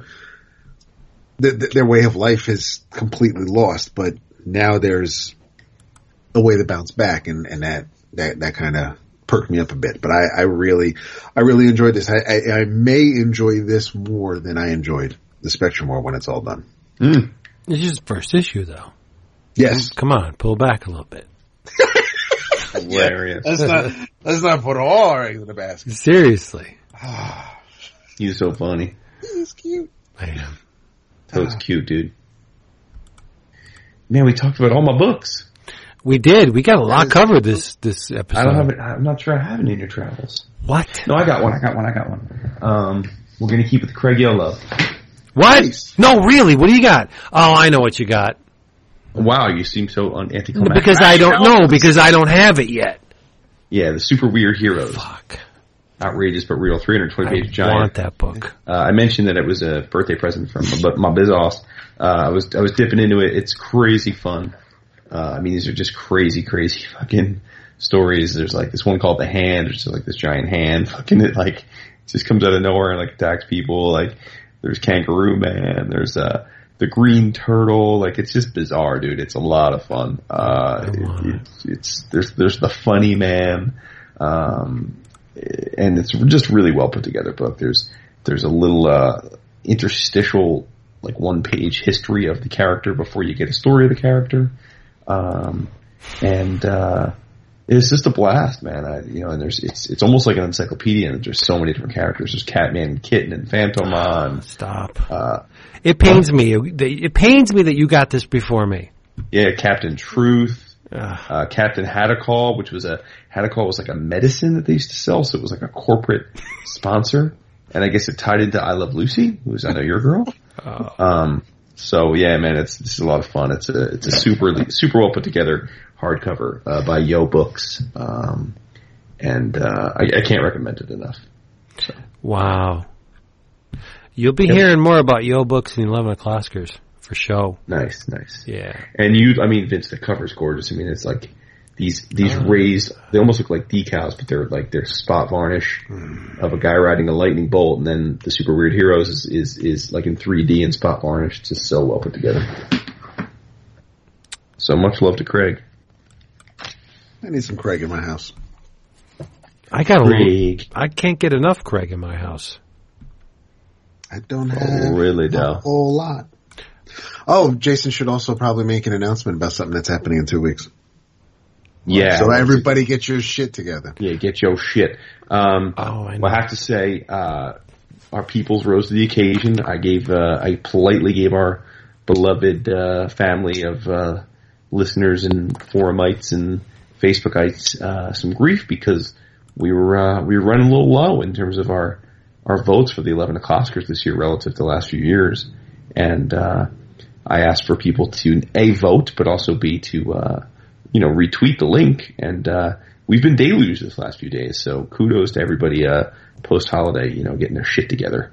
Um, True. but uh, in two weeks, and I think on Wednesday night, so the 18th, I believe, we will be recording our 11 O'Clockers, celebrating the best of, or at least our favorites of uh, 2016 across a variety of categories. We added a few new categories this year for those of you that are longtime listeners. Um, and if you have not yet voted and would like to do so, a couple things on that front. One, um, you don't have to vote for every category. You can vote for one category, two categories, all the categories. Doesn't matter. Just vote for what you think you have a say on. Uh, and the link can be found in a couple ways. You can go to 11o'clockcomics.com and, uh, DAP has set up a tab that will take you right to the ballot. Or, uh, if you're, uh, inclined to find it other ways, you can go directly to the uh, URL, which is tinyurl.com backslash EOC awards. And because of the really elegant way that Google is, uh, collating the data and presenting it back to us, um, it's very easy for me to sort and sort of edit and clean up any redundancies or or uh, you know misspellings and stuff. So so the good news there is that uh, we don't have to close the balloting off as early as we normally would. Normally, I would need about a week to make sure I had the time to go and double check all the votes and you know sort of pull together people that spelled Lemire L I M E R E instead of you know that kind of thing. Um, but we don't really t- a lot less time now because Google gives a lot better tools for that. So, um, you know, let's say that you have to have your votes in by that Sunday, um, which I think is the 15th. So let's say Sunday the 15th, you have until then to vote for your favorite uh, comics and uh, characters of uh, of the year. Cool. Mm-hmm. I think that's And I'm not- talking to you too, Vince. Yeah, maybe I'll start filling out your spreadsheet. Oh, really, Dal? Yeah, Really dumb. my spreadsheet gets filled out for me, apparently. What's up with that? Well, it's not wrong. I don't know about that. Yeah, okay, we'll see. We'll see about that. Um, yeah, so there you go. All right. What do you guys? All right. Now I'm just going to take it upon myself. If you don't tell me what you want the featured image to be for this episode. I will tell you after. All right. Well, okay. Hey, everybody. Wow. Wow, wow.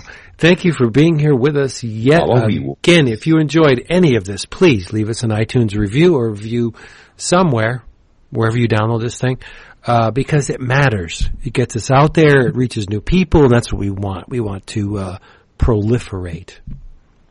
So, uh, as usual, say good night.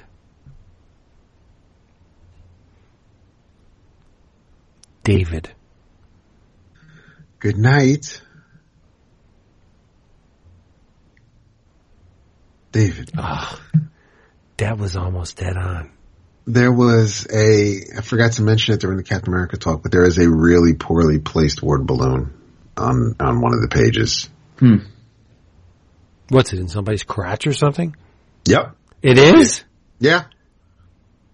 Yeah. It's in the 454 folder, but yeah, it's, Mm, now I it's, gotta put that in there. it's really ridiculous.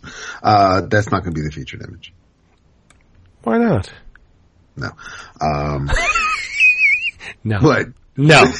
just no, just, just no. no. Yeah. Be good people. Vince loves you. I do. They know I do. Okay then. I'm What, lying. what is the crotch image that I'm looking for here? It's m- among the cap? Yeah. Oh, Just then the it- three- it's the already cap. in then there. I already put Yeah. them in. Okay. Yeah. We're good. Wow. This hot branch. Seriously. I'm torched. You're turnt. I am turnt. I don't even know what the word means, and that's what I am. Bye. Toodaloo. Frick. The frick. There it is. Bye.